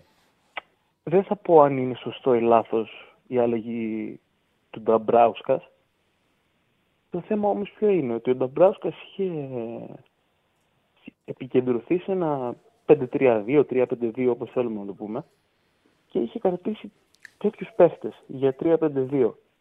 Ξαφνικά έρχεται ο Μελ, που δεν κρίνω αν είναι καλός ή κακός προπονητής, πάει να παίξει 4-3-3 χωρίς εξτρέμ ουσιαστικά. Δηλαδή ο μόνος εξτρέμ που έχει μείνει στον όφη, ο οποίος τέλος πάντων είναι εξτρέμ άνθρωπος, είναι ο Μοσκέρα, δεν είναι άλλος. Ο Ντίκο ήταν, έγινε φορ, δεν έχει άλλο ουσιαστικά. Πώς λέγεται, Πώς λέγεται, ξέρεις ο παιδί μπορεί να παίξει εύκολα εξτρέμ και δεν ξέρω γιατί δεν καταλαβαίνω γιατί το χρησιμοποιούν. Πώς λέγεται, ο, έπαιξε σαν αλλαγή με την ΑΕΚ, παίζει, έπαιζε back half στον Νταμπράουσκας. Κάτσε να σου πω, περίμενε. Ο Αμπάντα. Ο Αμπάντα. Ε, από προσόντα είναι καθαρό εξτρέμ και μπορεί να. Δηλαδή έχει τρομερή ταχύτητα, πολύ γρήγορο στο χώρο. Δεν καταλαβαίνω γιατί δεν του δίνει χώρο εκεί πέρα ο Μέλ που θέλει εξτρέμ. Μαζί σου και τον βάζει, τον έχει βάλει σε πολλά μάτια εξτρέμ. Mm-hmm. Απλά ποιο είναι το θέμα, ότι με το Θοράρινσον μετά δεν έχει, έχει ένα πιτσιρικά που δεν τον έχει βάλει, αλλά δεν ξέρω. Τέλος πάντων, ποιο είναι το θέμα. Ο, ακόμα και η μεταγραφή που έκανε ο Μπάκου, τη Λέγκη Βαρσοβίας ήταν που έπαιζε και αυτή 3-5-2 και έπαιζε αριστερό back half. Δεν είναι καθαρό όμω εξτρέμ, ας πούμε. Mm. Αυτό που βλέπω είναι ότι ας πούμε, ξεθάψανε τον Νέιρα και έπαιξε ο Νέιρα 6 σερή μάτσε 90 λεπτό από εκεί που δεν έπαιζε καθόλου. Δεν το ξεθάψανε. Από ό,τι κατάλαβα, εσύ ξέρεις καλύτερα ότι του ασκούσαν πολύ κριτική του Νταμπράουσκα που δεν τον έβαζε. Και ήταν και. Ε, ε, ασκούσαν κριτική στον Νταμπράουσκα που δεν έβαζε τον Νέιρα. Α, και... ασκούσα, ok, okay, ναι. Ναι, ναι, πολύ κριτική. Και από ό,τι έμαθα κιόλας ήταν και από τους λόγους που φαγώθηκε ο Νταμπράουσκα. Ότι έχει φερθεί πολύ άδικα στο συγκεκριμένο ποδοσφαιριστή. Ε, κοίτα, ο Νέιρα είναι πόσα χρόνια στον ΟΦΗ, έχει γίνει θρύλος του Όφη, ρε παιδί μου. Και ναι. θυμάμαι κιόλας σε μάτ, από τα τελευταία μάτς του Νταμπράουσκας που είχαν, είχε και κόσμο, κάποια στιγμή δεν θυμάμαι καν ποιο μάτς είναι. Ήταν ισοπαλία Όφη. Έχανε, δεν θυμάμαι. Και φώναζε ο κόσμος Νέιρα, Νέιρα, Νέιρα και βάλανε τον Νέιρα. Είναι τέτοια φάση. Κοίταξε, ο κόσμος... εγώ αν, αν άκουσες ε, τη χθεσινή εκπομπή, Μάλιστα στα βραβεία ναι, μου, ναι. μου στείλανε κάποιοι φίλοι του Όφη ότι βάλει τον Πέπε Μέλ που έπαιξε ψηλά, καλή άμυνα και αυτά. Και λέω καθίστε εδώ σε λίγο χρόνο. Γιατί εγώ αυτό που είδα με τον Πανετολικό, ειδικά στο δεύτερο ημίχρονο, είναι τον Όφη να έχει γεμάτο, να έχει γεμάτη χώρους η άμυνά του και να χρειάζεται ο Πανετολικός μία πάσα για να χτυπήσει την αντεπίθεση και να μην τη δίνουν από λάθος οι παίκτες του Πανετολικού και όχι από ικανότητα του Όφη. Ε, Ακριβώς, είχε, σωστά. Α, αυτό έγινε αν δεν είχε κάνει αυτή τη νίκη με ένα 0 με το πέναλτι από λάθος της άμυνας και μετά τη διαχείριση λαθασμένου του Πανετολικού, ο Όφη θα είχε μεγάλο πρόβλημα. Ανάσανε ο Μέλ με αυτή τη νίκη. Δεν είναι καλά και η Φυσιά και η τα Γιάννενα είναι στο συν 8 Όφη και έχει χρόνο αυτή τη στιγμή να αντιδράσει, να μπορέσει να κάνει και μια μεταγραφή. Γιατί αν δεν είχε πάρει ούτε αυτό το παιχνίδι, τώρα νομίζω ότι όλοι θα ξανασκεφτόντουσαν μήπως να πάμε σε κάποιον Έλληνα προπονητή που μας ξέρει, μην μας ρίξει ο Μέλ. Τώρα στο συν 8. Ναι, τώρα στο συν 8 πήρε χρόνο από αυτό τον Άσο. Και όχι μόνο από τον Άσο, από το γεγονός ότι και η Κυφσιά και ο Πα είναι χάλια. Πήρε χρόνο. Να δούμε. ό,τι ό,τι είπες ακριβώς τα έχω πει από την πρώτη μέρα. Αν ακούς την εκπομπή, το γνωρίζεις και φαίνεται στο γήπεδο. Είναι τελείως διαφορετικό. 3-5-2, χαμηλά μέτρα. Νταμπράουσκα, περιμένω τον αντίπαλο, αμήνω με χτυπάω από το 4-3-3 PPML, ψηλά μέτρα, πιέζω ψηλά όταν είμαι χαμηλά, χτίζω παιχνίδι, είναι άλλο ποδόσφαιρο. Και αυτό κλήθηκαν να το κάνουν οι παίκτες του Όφη μέσα σε μια μέρα. Δεν είναι εύκολο. Δεν λέω ότι δεν είναι καλός ο Μέλ, δεν λέω ότι αν το καλοκαίρι αναλάβει την ομάδα δεν μπορεί να δείξει κάτι ωραίο. Λέω πώς θα φτάσουμε μέχρι εκεί. Είναι επικίνδυνο. Βλέπω ότι το κάνει εύκολο ο Πάσκιο και η Φυσιά το κάνουν εύκολα από την άποψη που φαίνεται ότι δύσκολα μία από τις δύο να καλύψει το συν 8. Ok, okay, και δίνει χρόνο στον ΟΦΗ. Θα δούμε πάντως. Ξέρεις ποιο είναι το θέμα; Ότι ο ΟΦΗ ξεκίνησε τη χρονιά και με τις νίκες που έκανε με Άρη, ΠΑΟΚ, ΑΕΚ, ο στόχος ήταν η Εξάδα. Και μέσα σε 7-8 αγωνιστικές, ο στόχος είναι η παραμονή. Αυτό είναι το πρόβλημα. Και το δεύτερο είναι ότι ο Μελ δείχνει ότι θέλει να παίξει μπάλα. Αλλά ρε παιδί μου, δεν μπορείς να παίξεις χωρίς να έχεις τους παίχτες, δεν μπορείς να αλλάξεις το σύστημα ξαφνικά αυτό που είπες. Από όλοι πίσω, όλοι μπροστά και να παίξεις. Δηλαδή υπάρχουν τρύπες. Κάνει, κάνει πειράματα. Δηλαδή βάζει εξτρέμ τον Αποστολάκη ένα μικρό, οποίος είναι χαφ, είναι οχτάρι. Mm. Βάζει τον Μπάκιτς που είναι οχταρό δεκάρι, ο οποίος είναι φοβερός παίχτης. Αλλά με, μο- μόνο με πειράματα νομίζω δεν βγαίνει η χρονιά για να κάνεις κάτι καλό. Άλλος πάντων. Ευχαριστώ πάρα πολύ, φίλε μου. Να είσαι καλά. Ευχαριστώ Καλή πάρα πολύ. Να είσαι καλά, να είσαι καλά, κάναμε ωραία κουβέντα. Πάμε στον επόμενο. Χαίρετε. Καλησπέρα. Καλησπέρα, φίλε. Πάμε στον επόμενο. Πάμε στον επόμενο. Ναι. Καλησπέρα. Καλησπέρα. Καλησπέρα. Ακούγομαι; Καθαρά. Ωραία. Ε, Φίλιππας λέγομαι από Θεσσαλονίκη με ΠΑΟΚ. Έλα, Πήρα πάμε. να σε κάνω μια ερώτηση επειδή μπορεί να ξέρεις. Για το κύπελο γράφεις στα site ότι το πρώτο μάτι του ημιτελικού θα γίνει 6 Φεβρουαρίου. Αυτό το επιβεβαιώνεις; Ε, μάλλον ε, για να το γράφουν αυτή θα είναι διαθε- διαθέσιμη ημερομηνία. Φαντάζομαι ίσως ήταν. 6 Φεβρουαρίου είναι Δευτέρα, είναι 5 τα γενέθλιά μου. 6 είναι Τρίτη. Οπότε ναι, πιθανό είναι. Πιθανό Επειδή είναι. είναι... Τι να σου πω. ε, άρα με αυτόν τον τρόπο, αν περάσει ο Παναθηναϊκός ας πούμε, ο ΠΑΟΚ θα έχει να παίξει με τον Παναθηναϊκό τον τέρμι, μετά εκτός με Ατρόμητο, μετά Τούμπα ΑΕΚ, μετά Τούμπα Παναθηναϊκό το Φα- πρώτο μάτι. και Φαντάζομαι ότι το κάνουν εκεί γιατί είναι ημιτελικός και ο τελικός θα γίνει Μάιο. Μήπως το βάζουν εκεί το παιχνίδι επειδή είναι τα, ξεκινάνε τα ευρωπαϊκά και δεν ξέρουν πού θα φτάσουν οι ελληνικές ομάδες και φοβούνται μη δεν έχουν ημερομηνίες. Και βάζουν ε, τόσο νωρίς 6 του μήνα το πρώτο παιχνίδι. Και ε, ε, υποψιάζομαι ότι το δεύτερο θα πάει αργά. Ε. Δεν θα, σίγουρα θα πάει αργά. Δεν θα πάει 6 Το και 10. δεύτερο το λένε 27, είναι φεύγα. Ναι, ναι, θα πάει, θα πάει μετά. Ναι, απλά με αυτό το ενδεχόμενο έτσι όπως το λένε έχουμε τέσσερα συνεχόμενα ντέρμπι στην Τούμπα. Έχουμε ξανά Παναθηναϊκό ανάμεσα σε ΑΕΚ και Ολυμπιακό και δεν το λέει κανείς αυτό γι' αυτό. Ναι, αυτό αν, κάνει ε, εντύπωση. αν ισχύει αυτό, που το θεωρώ πιθανό, έχει να κάνει με το γεγονός ότι οι ομάδες θα παίξουν στο conference. Ε, Ναι. Ο Ολυμπιακός και ο ΠΑΟΚ, ο ΠΑΟΚ δηλαδή που συμμετέχει στο κύπελο, όπου λένε δεν ξέρουν πού θα φτάσουν. Οπότε αυτό είναι το θέμα. Θα δούμε. Θα δούμε. Δεν, το, δεν είναι, ε, το γνωρίζω, δηλαδή ότι το είχαν βάλει έξω μηνός από σένα το ακούω, αλλά μου φαίνεται λογικό γιατί φοβούνται για τις ημερομηνίες πιθανότατα. Θέλω να μου πεις επίσης ε, από τα τρία ντέρμπι στην Τούμπα που έχουμε... Και για το ίσως, πρωτάθλημα. συγγνώμη που σε διακόπτω, ίσως και είναι σημαντικό αυτό και, και είναι και σωστό κιόλας, επειδή ε, Μάρτιο ξεκινάνε τα playoff, να θέλουν τα ημιτελικά να τα βγάλουν εκτό, έξω από τα playoff. Δηλαδή να έχουν τελειώσει, να είναι το ζευγάρι του τελικού έτοιμο. Πάμε playoff, τελειώνουν τα playoff και τελικό κυπέλου. Δηλαδή να ξεχωρίσουν το, τα κύπελα από τα playoff. Ναι.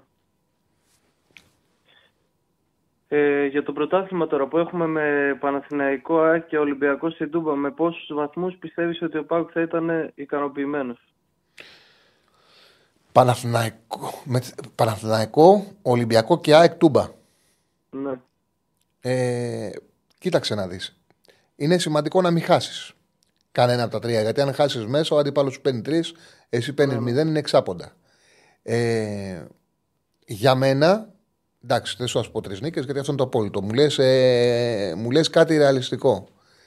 Ναι, με πόσο θα Μου ήταν λέ- ικανοποιημένος. ναι, μου λες, κα- δηλαδή. μου, μου, μου λες κάτι ρεαλιστικό. Σίγουρα με 2-1-0 είσαι καλά, αλλά και με ένα 2-0 άσχημα δεν είσαι. Άσχημα είσαι άμα χάσεις.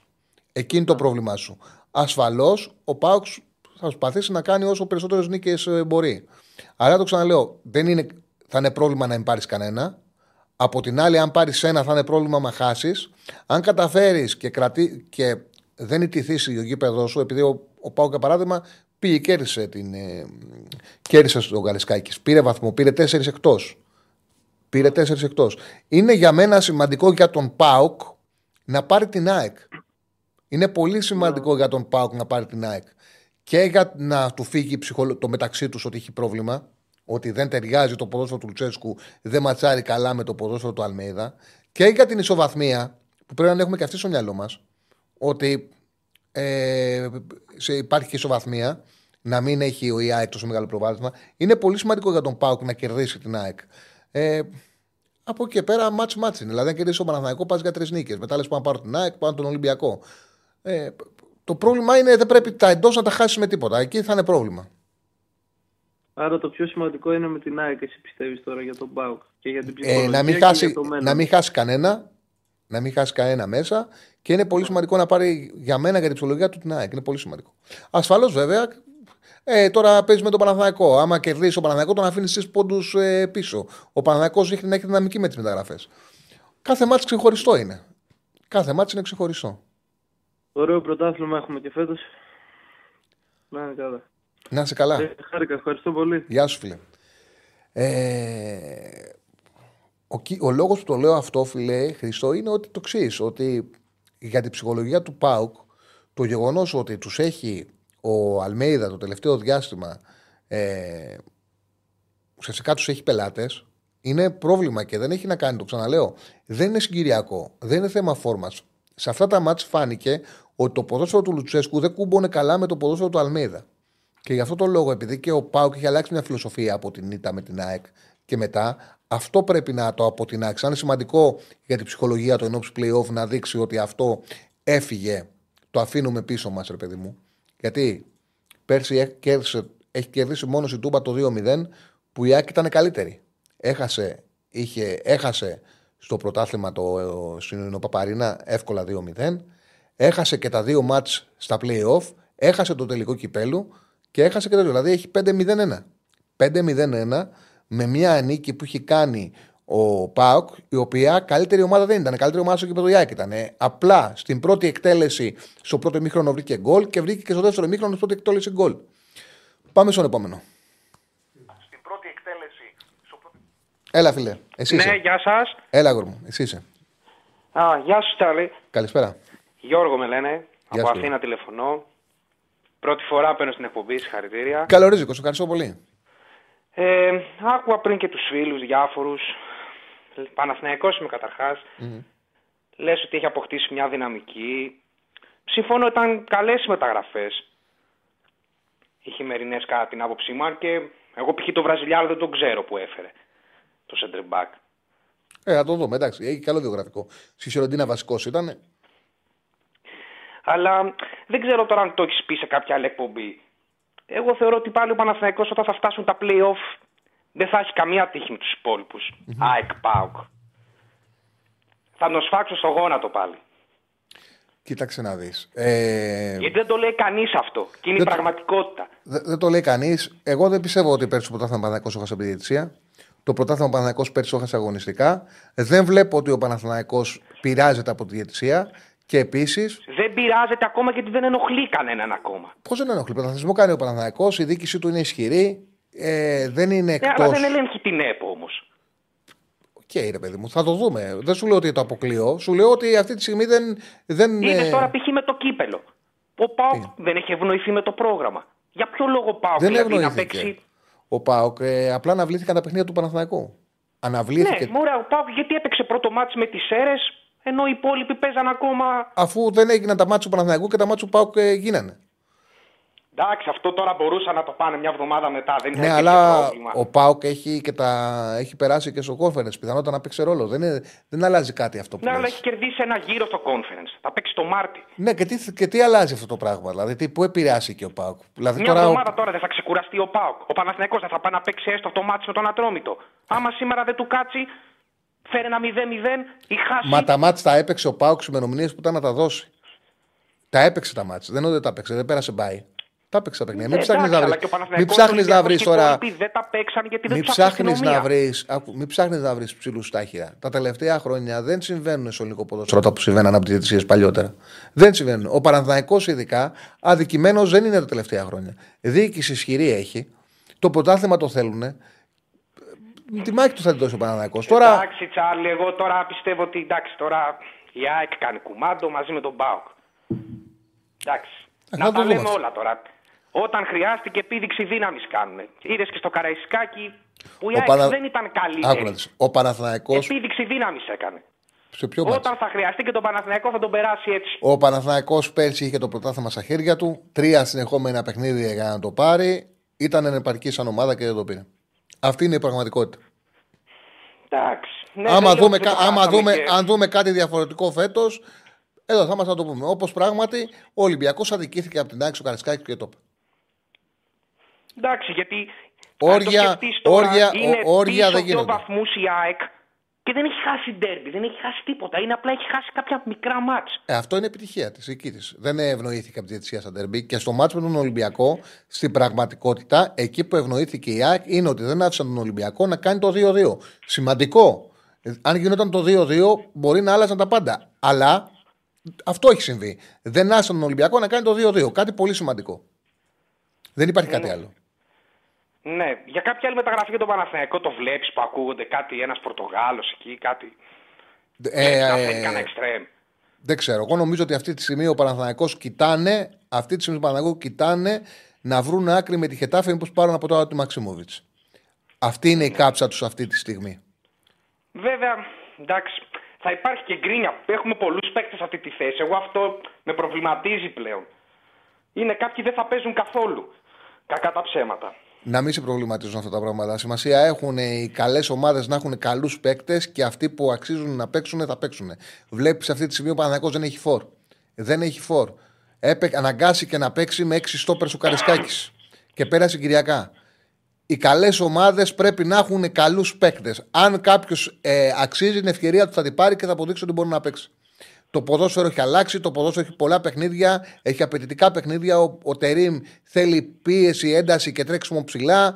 Ε, υπάρχουν πέντε αλλαγές. Όλοι οι καλοί το χώρο τους θα το βρούνε. Ναι, ναι. Μακάρι, μακάρι να πάμε μια χαρά. Μακάρι γιατί να γελάσει το χιλάκι μας λιγάκι μας. Σε ευχαριστώ που σ' άκουσα. Μη σου τρώω το χρόνο. Άλλο να Δεν μου πούν το κι τρώ, άλλοι. φίλε μου, να είσαι καλά. Σε ευχαριστώ. Γεια σου. Να είσαι καλά, φίλε μου. Λοιπόν, ε, τη συνεργασία ΑΕΚ Ολυμπιακό να παίξει ο Πανακό με 18 κρούσματα και 3 μέρες χωρίς προπόνηση. Ρε φίλε, επάνησε. Ε, η ΑΕΚ είχε παίξει στο παιχνίδι Σιλοφόρο με πολλά κρούσματα κορονοϊού. Με, με μεγάλο πρόβλημα και ο Παναγιακός δεν της έκανε ευκαιρία. Όταν ήταν να γίνει το παιχνίδι την Κυριακή, ο Γιωβάνοβιτς, το οποίο δεν το αρνείται κανένας, είναι μια πραγματικότητα. Είναι μια πραγματικότητα. Το είπε και ο πρόεδρος του Παναναναϊκού. Ο Γιωβάνοβιτς είπε στον Αλαφούζο: Είμαστε καλά. Θέλουμε να παίξουμε τη Δευτέρα. Μη, επειδή βλέπω του παίκτες μου ότι έχουν πάθος, ψυχή, είναι σε καλή κατάσταση, έχουν ενέργεια, δεν θέλω να χάσουν την προσήλωσή τους για το παιχνίδι. Δεν θέλω να καθυστερήσουν. Θέλω να παίξουν τη Δευτέρα το παιχνίδι. Ε, δεν είναι. Εκείνη τη μέρα πρόβλημα είχε ο Βαγιανίδης. Πυρετού κι άλλος ένας ώρα μου διαφεύγει που δεν ήταν 100% καλά που είχαν πυρετό οι άλλοι. Δεν είχε, ήταν απείρετη η άλλη ομάδα, η υπόλοιπη ομάδα. Εντάξει, ο Παναγιώ το χάσε ένα πρωτάθλημα, το εκείνο το πρωτάθλημα το χάσε μόνος του από ανεπάρκεια επειδή δεν είχε γκολ. Δεν είχε παίκτες που να άξονα να απειλήσουν. Αυτό το πρόβλημα το οποίο προσπαθεί να το διορθώσει φέτος η διοίκηση, τώρα η διοίκηση με τη μεταγραφή του Μπακασέτα που είναι πάρα πολύ σημαντική. Ε, έπαιξε στο γήπεδο της με ΑΕΚ που η ΑΕΚ όλη η ομάδα είχε κορονοϊό, με πολύ μεγάλα προβλήματα και έτσι έκανε ευκαιρία και έπρεπε να χάσει. Έπαιξε ο δεξί μπάκο Πινέδα, έπαιξε με τον Πάουκ, κέρδιζε 1-0, κατέβηκε σε εκείνο το μάτι 4-4-2 ο Γιωβάνοβιτς για πρώτη φορά, κέρδιζε 1-0 από το 30, είχε βάλει ο Πάουκ τον Παναθανικό μέσα στο τέρμα, ξεκινάει το δεύτερο μήχρονο και δεν κάνει αλλαγή. Από τα χειρότερα κοτσάρισματα που έχω δει στη ζωή μου. Αν είναι για κάτι το οποίο με έφω με τον Ιωβάνοβιτς πάρα πολύ, είναι ότι δεν γίνεται σε εκείνο το μάτσο που παίζονταν το πρωτάθλημα. Γιατί αν είχε κερδίσει εκείνο το μάτσο τον Πάουκ, θα πήγαινε στο Καρισκάκη για την ισοπαλία. Την ισοπαλία στο Καρισκάκη θα την έπαιρνε ο Παναθηναϊκός. Αγιώ πας μόνο για διπλό, για τίτλο, και αγιώ πας ότι και με ισοπαλία παίρνει το πρωτάθλημα. Ε, έπαιζε τότε, ε, στο, ξεκινάει με δίδυμο στο κέντρο τον Τσέριν, το Τσοκάι και επιθετικό δίδυμο. Με τον Πέρεθ εκτός. Κερδίζει ένα 0 που βάζει γκολ νωρίς. Ο Πάουκ με το που έπαιρνε την μπάλα ο Τάισον ήταν όλοι 10 μέτρα πίσω, τον έπαιζε μονότρομο 30 και μετά. Ξεκινά το δεύτερο μήχρονο, δεν κάνει αλλαγή. Που παίζει πρώτη φορά χωρίς Πέρεθ και με επιθετικό δίδυμο. Δεν έχει ξαναπέξει ποτέ. Και περιμένει να ισοφαριστεί ο Παναθηναϊκός για να βάλει μέσα τον Πέρεθ και να, και να πάει σε, σε, σε, τακτική του 4-2-3-1. Τι γίνονται αυτά τα πράγματα; Λοιπόν, ο άλλος λέει: Χάσε πέναλτι στο βόλο, με το βόλο. Έγινε νωρίς, μωρέ. Εντάξει, αυτό έγινε νωρίς. Του σπόρα. Του κατάφερε και του πιάσε πέναλτι ο Κλέιμαν. Του σπόρα. Αυτό που το πας. Εντάξει. Πάμε στον επόμενο. Καλησπέρα. Καλησπέρα. Ναι. Έλα, κοιλέα μου, τι κάνεις; Έλα μου, τι έγινε, καλησπέρα. Καλά, μια χαρά. Καλησπέρα. Τι έγινε, ρε φιλέ. Μια χαρά. Λοιπόν, ε, Φευγαλέα, επειδή δυστυχώς 15-20 τελευταίες μέρες, φίλε, δεν μπορώ να ακούσω την εκπομπή σου καλά-καλά. Δηλαδή, μόνο Φευγαλέα πράγματα έχουμε τρελαθεί στη δουλειά, δυστυχώς. Ούτε on demand που λέμε. Λοιπόν, είπες εχθές κάτι ε, όσον αφορά τον. Ε, συγγνώμη τώρα που σε πάω πίσω σε μια κουβέντα. Όχι, όχι, όσον, όχι, αφορά, με χαρά. όσον αφορά το σύστημα της ΑΕΚ και το πώς εκμεταλλεύτηκε τον Πόνσε προχθές. Ναι. Τις προάλλες μάλλον. Μήπως μπορείς, με, σε μια πρόταση αν έχεις την καλοσύνη, να το επαναλάβεις. Θα σου πω γιατί. Δεν, ναι, ε, δεν ναι είναι... ήταν ξεκάθαρο ότι ο Πόνσε δεν είχε εντολή να πηγαίνει σε pressing. Ήταν επίσης ε, ξεκάθαρο ότι ο ρόλος του Πόνσε είναι να κουμπάει την μπάλα μέσα στην περιοχή και γι' αυτό το λόγο τελείωσε ένα παιχνίδι που η Άκη είχε τον απόλυτο έλεγχο δίνοντας μόνο 8 πάσες. Είναι ένα πάρα πολύ μικρό νούμερο για Σεντερφόρ και 19 επαφές με την μπάλα. Και ήταν ένας κυνηγός, ένας striker περιοχής. Δεν, έχω δει, δεν είχα ξαναδεί τον Πόνσε να έχει τέτοια λειτουργία στο παιχνίδι. Δεν ξέρω αν επειδή ξεκίνησε με τον γκολ πήρε αυτή την, πήρε αυτή την είναι, θέση. Είναι, είναι πολύ σημαντικό. Είναι πολύ σημαντικό ναι. αυτό. Είδα αυτό το πράγμα πάντως. Είδα τον Πόνσε να, λειτουργεί, να λειτουργεί σαν καθαρός striker. Να μην mm. κουράζεται όταν έχει την μπάλα ο αντίπαλος. Mm. Ε, πολλοί λένε, ε, εγώ συμφωνώ απολύτως μαζί σου. Mm-hmm. Απολύτως. Γι' αυτό είπα να το επαναλάβεις εσύ για να μην μιλάω για σένα. Αλλά ε, ε, εγώ όμως το πάω ένα βηματάκι παρακάτω.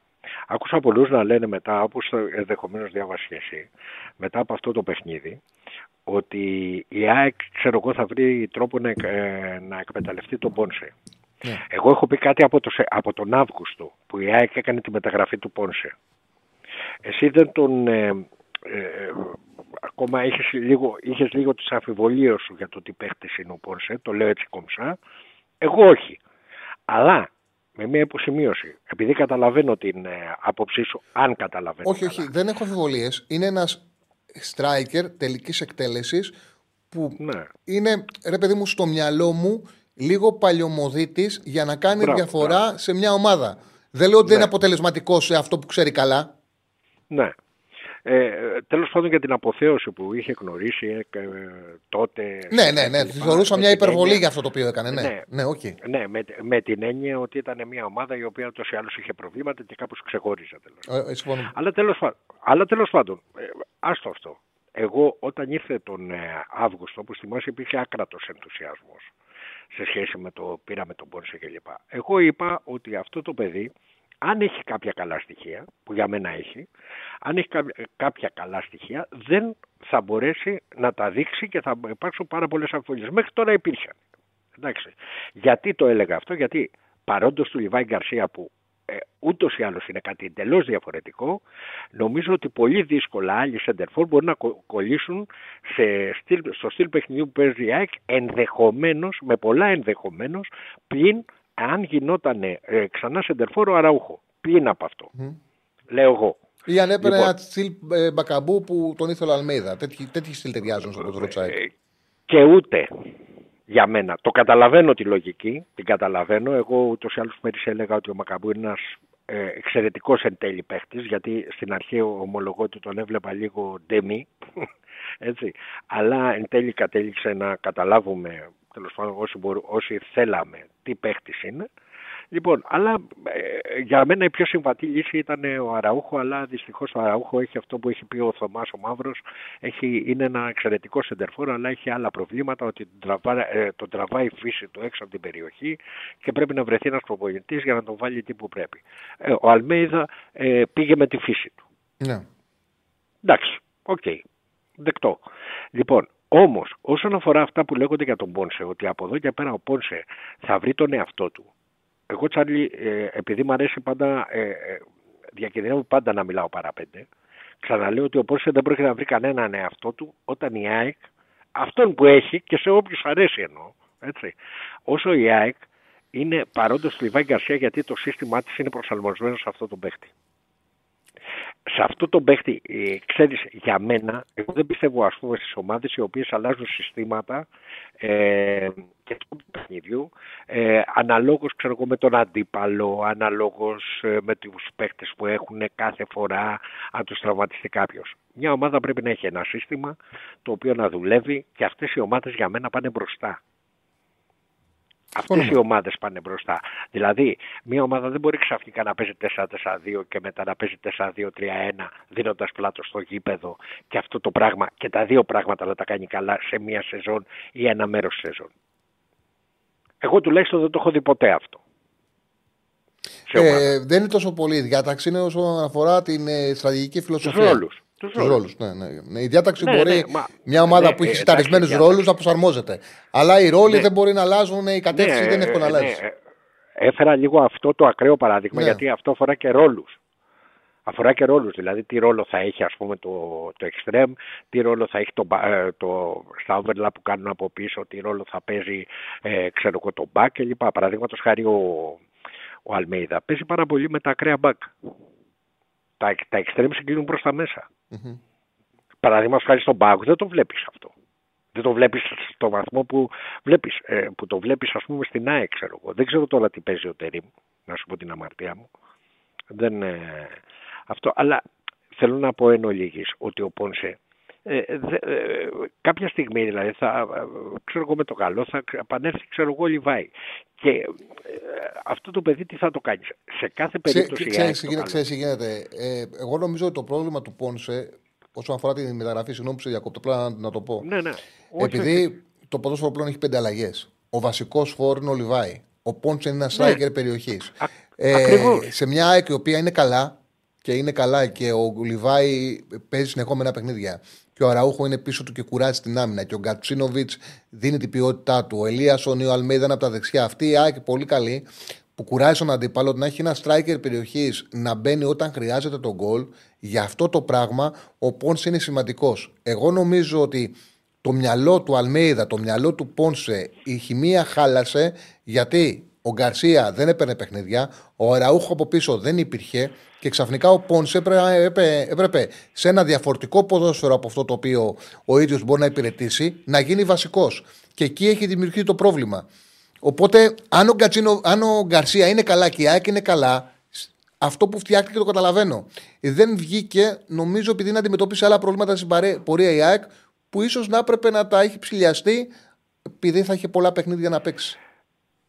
Εγώ, φίλε Τσάρλι, ακούω προσεκτικά αυτό που λες. Απλά θα πω ότι ο Πόρσε για μένα και ελπίζω να, ελπίζω να δικαιωθεί στην πορεία, δεν είναι παίχτης ο οποίος μπορεί και του χρόνου, παραδείγματος χάρη, σου βάζω και του χρόνου, αν και μέχρι τώρα πολύ είναι, να είναι αυτό το οποίο λες.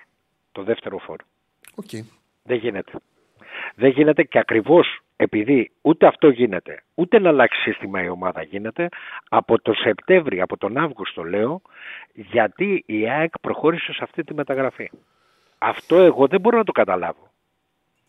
Όπως παραδείγματος χάρη, ε, δεν, θα, δεν μπορώ να καταλάβω, δεν μπορώ να καταλάβω κάποιους οι οποίοι λένε ότι εγώ θα ήθελα τον Μπακασέτα ας πούμε στην ΑΕΚ. Που εγώ τον Τάσο το λατρεύω. Α- έτσι, α- σαν απλά, παίκτη. απλά Εγώ χιλιά. το συμπαθώ πάρα πολύ. Απλά είναι μια ταμά μεταγραφή αυτή τη στιγμή για τον Παναθηναϊκό. Μια ταμά Ξέρεις τι μεταγραφή. συμβαίνει. Άσο Μπαγκασετά, είναι άλλη κουβέντα.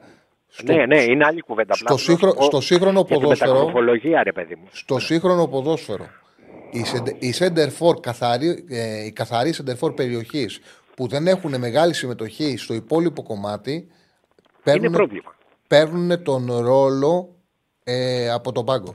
Παίρνουν χρόνο, επειδή υπάρχουν πέντε αλλαγές, είναι χρήσιμοι, είναι σημαντικοί, είναι σαν τον ψηλό πάνω από 2-10 στο μπάσκετ που μπορεί να κάνει και post, που χρειάζεται ο Αμερικάνος για βασικός, αλλά πρέπει να έχεις και έναν ψηλό στο μπάσκετ για αυτό το ρόλο. Είναι αυτό οι strikers στο ποδόσφαιρο. Είναι σημαντικοί για λίγο χρόνο. Θα Γι' αυτό το συμφωνήσω λόγο πιστεύω μαζί ότι ο σου. Πόνσε αυτό μπορούσε να κάνει στην ΑΕΚ. Μπορεί, οκ, αυτό πιστεύω εγώ τώρα. οκ. Ναι, θα συμφωνήσω μαζί σου στη, με αυτή την έννοια που το λες, γιατί και εμένα, ας πούμε, ε, ε, αυτά, αυτά τα φόρ, παραδείγματος κάτι δεν μ' άρεσε εμένα ποτέ ο Μπλάνκος στην ΑΕΚ. Ποτέ.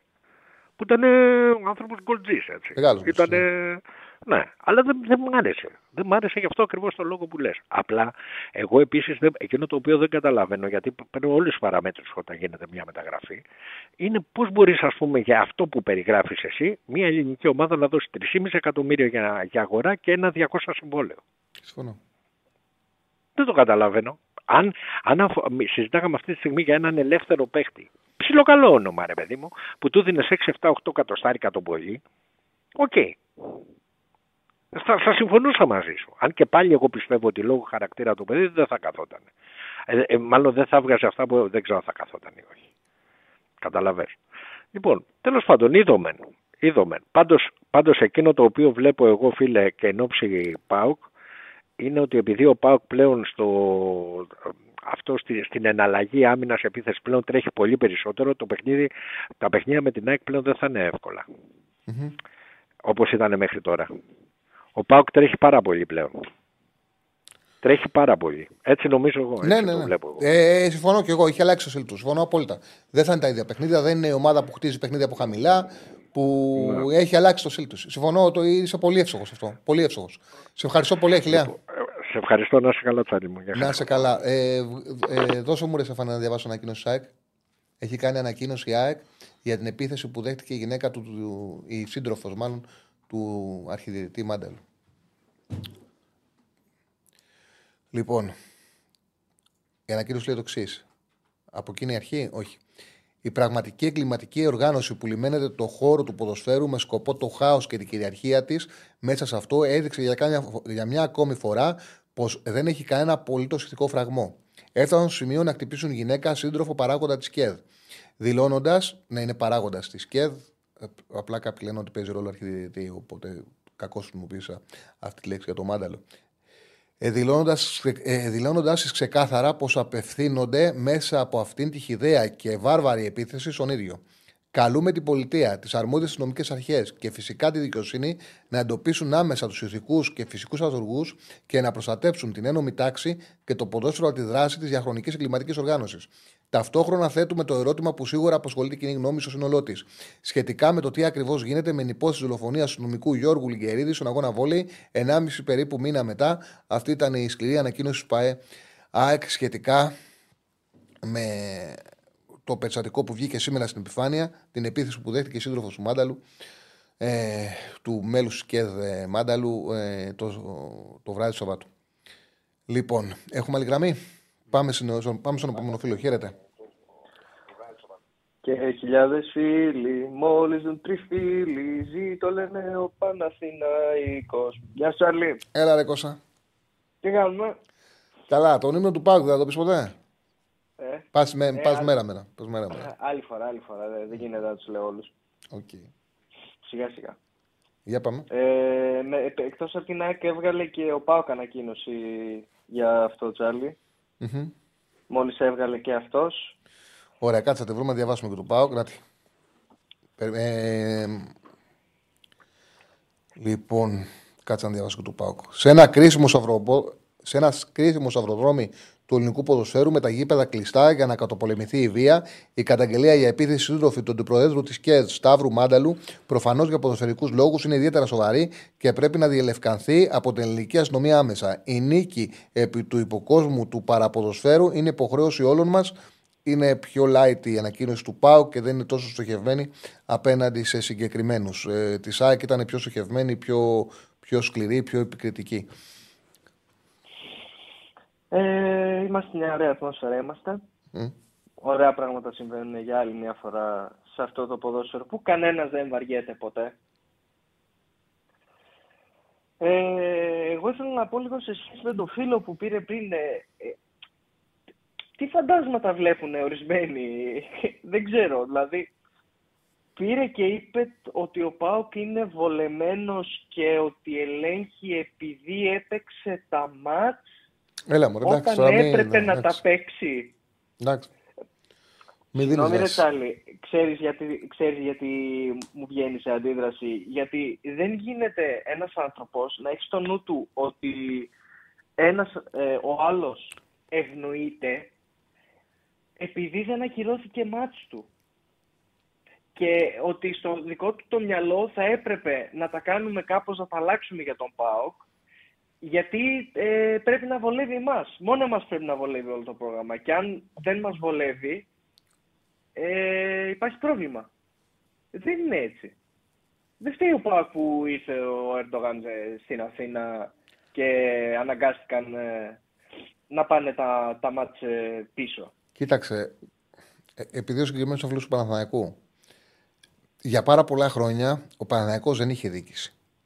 Και πράγματι, για πάρα πολλά χρόνια αυτό συνέβαινε και ένα διάστημα όταν είχε δίκηση ο Παναθηναϊκός επί την εποχή Βαρντογιάννη, που δεν ενδιαφερόντουσαν τόσο πολύ για το ποδόσφαιρο όσο ο η ιδιοκτησία του Ολυμπιακού ο Κόκαλης εκείνη την εποχή.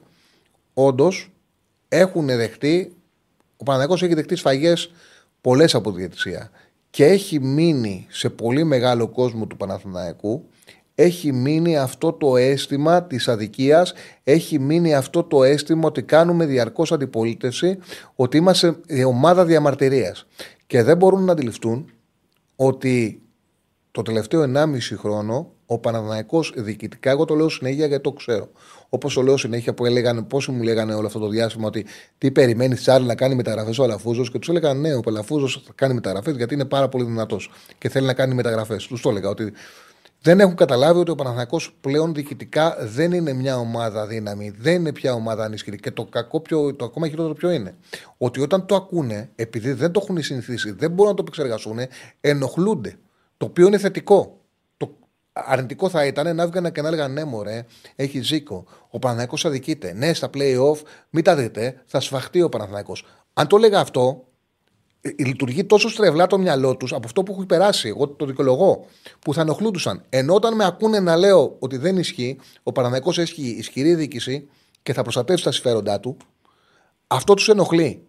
Ε, αυτό έχει συμβεί γιατί αυτό έχουν ζήσει. Η αλήθεια είναι ότι υπάρχει μια διαφορετική πραγματικότητα εδώ και ένα μισή χρόνο. Ο Παναναναϊκό, αν θέλει να το δει κάποιος ρεαλιστικά, δεν πειράζει τα διαιτησία. Δεν έχει κανένα πρόβλημα τη διαιτησία και τους στόχους του τους κερδίζει και τους κάνει, όχι ένα μισή, δυόμιση χρόνια.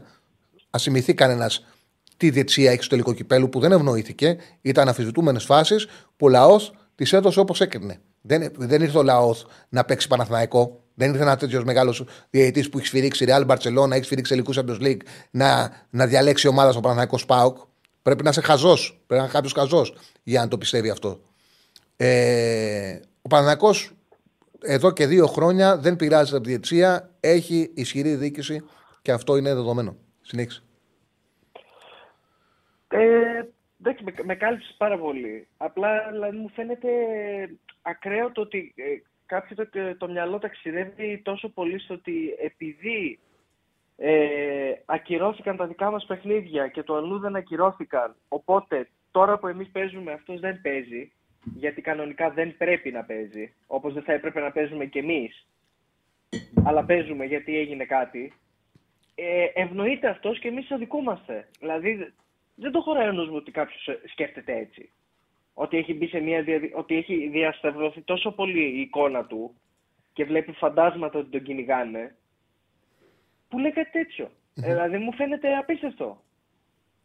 Ή ότι ο, είπε ο Πάουκ έχει, με την Άκη έχει την ΕΠΟ. Εγώ για Κώστα, την δεν ξέρω. χίλια συγγνώμη που σε διακόπτω, αλλά επειδή έχουμε Ναι, έρθει ναι. πολλά τέτοια μηνύματα και δεν θέλω να παρεξηγηθώ. Όπα. Ναι, ναι. Λέει ένας φίλος. Εάν ο Αλαφούζος δεν τραβούσε την πρίζα του Μαρίνου, θα το σήκωνε.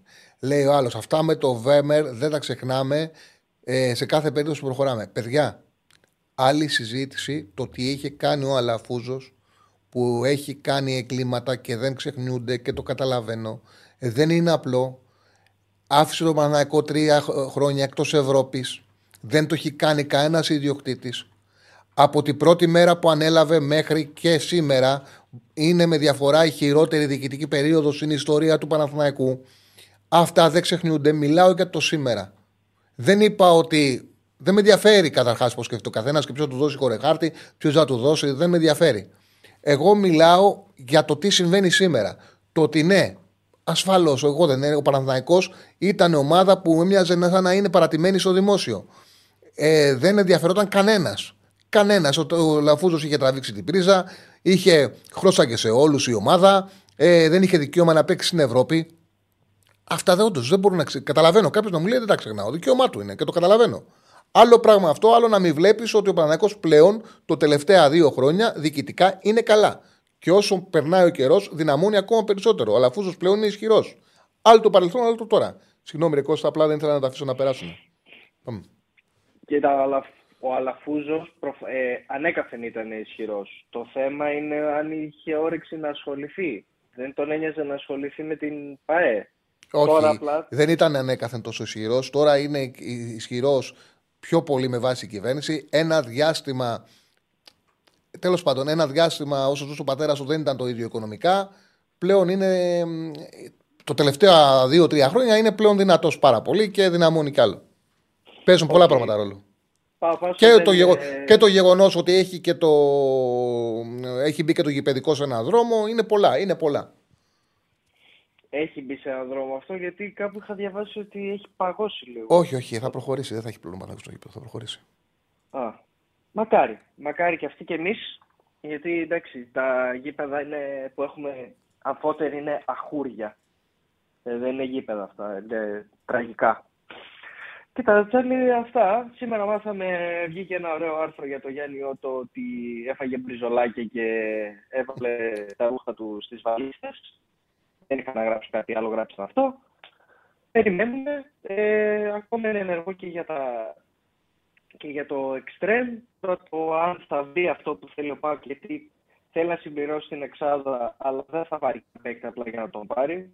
Απλά θεωρώ ότι θα το κυνηγήσει γιατί το πρόγραμμα από εδώ και πέρα θα γίνει αρκετά πιο δύσκολο. Οπότε το να έχεις μια λύση θα είναι σημαντικό.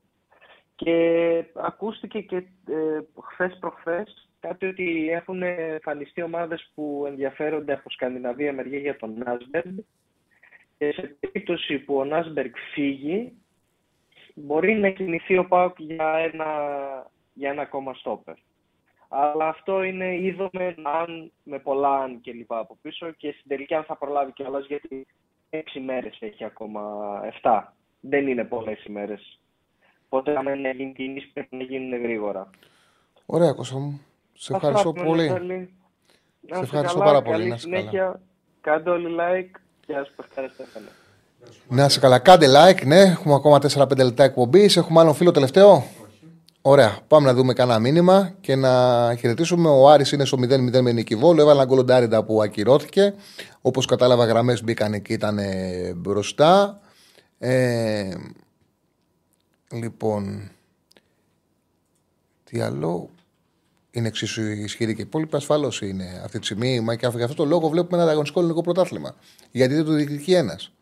Ο μοναδικός τρόπος ήταν να δούμε ανταγωνιστικό πρωτάθλημα είναι να ενδιαφερθεί ο Μελισανίδη να ανεβάσει το μπάτζετ το οποίο το έκανε με το νέο γήπεδο. Ε, υπάρχει ο Πάοκ που έχει ισχυρή διοίκηση με το Σαββίδι. Δυνάμωσε και ο Παναθηναϊκός και βλέπουμε ένα ισχυρό πρωτάθλημα. Και βλέπουμε κιόλα στο τελευταίο διάστημα να χτυπάει παίκτη ο Ολυμπιακός και ο Παναθηναϊκός και να παίρνει τον παίκτη ο Παναθηναϊκός. Πόσα χρόνια έχει να συμβεί αυτό; Αυτό έχει συμβεί πάρα πολλά χρόνια. Είναι μια καινούρια πραγματικότητα. Το ότι μπορεί να γίνει. Ε, λοιπόν, για τον Άρη είναι κρίμα γιατί θα ήταν καλό να υπήρχαν καλές ομάδες. Ότι για ισχυρή διοίκηση, εντάξει. Και για τον Άρη, το ότι υπάρχει ο Καρυπίδης, καλό είναι. Έχει περάσει χειρότερες διοικητικές μέρες ο Άρης, παιδιά. Έχει σίγουρα δεν είναι στο ίδιο επίπεδο, το παραδέχεται και ο ίδιος ο Καρυπίδης, αλλά έχει περάσει ο Άρης πάρα πολύ χειρότερες διοικητικά μέρες. Έχει ένα ρόστερ με τα όποια λάθη του ο Καρυπίδης, με τις αντιλήψεις του, που αρκετές από αυτές με βρίσκουν εντελώς αντίθετο ποδοσφαιρικά, αλλά την έχει την ομάδα. Οι παίκτες από ό,τι φαίνεται δεν είναι απλήρωτοι. Έχει ένα ρόστερ το οποίο σε ένα επίπεδο είναι ανταγωνιστικό. Οκ. Λοιπόν, η ώρα είναι και 55. Άμα πάρει κάποιος. Α, ο Ραγκάτσι είναι σε 7 σήμερα, δεν είναι, είναι σε 7, ε, οκ. Είχε πολύ ενδιαφέρον η χτεσινή εκπομπή του Ραγκάτσι ε, με τον συνεργάτη του Λουτσέσκου. Είχε πάρα πολύ ενδιαφέρον. Λοιπόν, ανέβασε μου λίγο για να δω λίγο το chat. Α, τι έχεις βάλει τέτοιο, έχεις βάλει Πολ; Τι για πες το. Θέλετε να ακούσετε τον ύμνο του Άρη από τον Κώστα τον Παουτζή. Πριν είχες βάλει κανένα Πολ; Όχι. Α, δεν έχουμε παίξει Πολ σήμερα; Μάλιστα. Περίμενε στο παραπέντε να βάλει, να βάλει Πολ ο Στεβάνος. Λοιπόν, βάλει να δείξουμε λίγο το σύγχυμα, γιατί ακόμα είναι στο 0-0 ο Άρης και άμα έρθει τώρα με σχετικό χάντικα 1,5 θα πληρώσει περισσότερο. Ήταν πριν το ξεκίνημα του παιχνιδιού ε, να κερδίσει ο Άρης με μεγαλύτερη διαφορά από ένα γκολ στο 1,70. Τώρα αυτό το στοίχημα να, έχει πάει στο 2,20. Να βάλει το πρώτο, να βάλει και το δεύτερο. Και μετά από και πέρα ο Άσος με άντερ 3,5 του Παναθηναϊκού με τον Ατρόμητο πάει στο 1,90.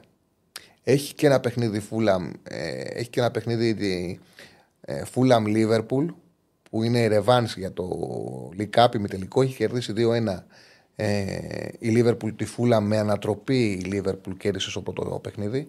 Η Λίβερπουλ έχει κερδίσει με ανατροπή και στο παιχνίδι πρωταθλήματος. Θυμίζω που είχε πάρει το μάτι 4-3, που είχε βάλει τα γκολ στο τέλος. Με ένα γκολ του Άνολτ και έτρισε. Γενικώς η φούλα μου βάζει γκολ στη Λίβερπουλ. Και αυτό το μάτσο βλέπω στο γκολ γκολ να πάει στο γκολ γκολ. Ε, Βλέπεις να έρχεται τώρα ο Μαξίμοβιτς το καλοκαίρι. Γνωρίζω ότι κάνει μεγάλε προσπάθειε ο Παναναναϊκό. Προσπαθεί να το κλείσει άμεσα το συγκεκριμένο θέμα. Δεν είναι. Κοιτάξτε, η λογική λέει το εξής. Αν μιλάγαμε για οποιαδήποτε άλλη περίπτωση, από τη στιγμή που ο Παναναναϊκό είναι διατεθειμένος να δώσει λεφτά στη Χετάφε, ανάλογα με αυτά που έδωσε στην Αμπροσπόρ για να πάρει το Μαξίμοβιτς, ε, η κοινή λογική θα έλεγε από τη στιγμή που θα τον χάσω σε τρεις μήνες ε, τσάμπα, δεν κινδυνεύω, δεν πάω για Ευρώπη, θα τον δώσω. Υπάρχει το εξής, ότι ο Μαξίμοβιτς είναι ένας παίκτης όπου ο Μπορδαλάς λέει την 11 και λέει Μαξίμοβιτς. Δηλαδή, στην εποχή του rotation έχει χάσει μόνο 14 λεπτά. Δεν έχει μάθει να παίζει χωρίς αυτόν. Και αυτό φέρνει μια δυσκολία. Δεν είναι το ίδιο. Δηλαδή, άκουγα ένα ρεπόρτερ του Ολυμπιακού να λέει ε, για τον Τσικίνιο, ρε παιδί μου, όπως και έτσι έγινε. Ότι από τη στιγμή που τα έχουμε βρει με τον ε, παίχτη, θα, για τον ε, Καρμό, συγγνώμη, για τον Καρμό ήταν. Θα, που κολλησιεργούσε, θα τον αφήσουν. Για τον Τσικίνιο, για τον Τσικίνιο. Θα τον αφήσουν να έρθει. Ε, έτσι θα γινόταν. Δεν τον υπολογίζει Μπενιφικά, δεν έπαιζε καν. Δεν, δανεικό το δίνανε κάθε χρόνο. Κάποια στιγμή τελειώνει συμβόλαιο το καλοκαίρι. Τα βρήκε με ομάδα ο Τσικίνιο, θα τον αφήσουν. Θα έρθουν στη συμφωνία με τον Ολυμπιακό και θα φύγει από τώρα. Ήταν φυσιολογικό να γίνει, για ποιο λόγο να μην γίνει. Ε, εδώ είναι τελείως διαφορετικό. Είναι τελείως διαφορετικό. Είναι ένας παίκτης όπου ξεκινάει η ομάδα από αυτόν. Έχει πιθανότητες ο Παναθανικό. Έχει πιθανότητες, αλλά δεν είναι τόσο εύκολο. Αυτό λέω. Δεν είναι τόσο εύκολο. Θα δούμε. Ε, κλείσαμε. Πάμε Θεσσαλονίκη. Έχει καυτό, έχει καυτό θέμα, καυτά θέματα ο Ραγκάτσης. Μείνετε συντονισμένοι. Ραγκάτση και ό,τι κάτσει. Εμείς κανονικά αύριο στην ώρα μας στις 5. Καλή συνέχεια.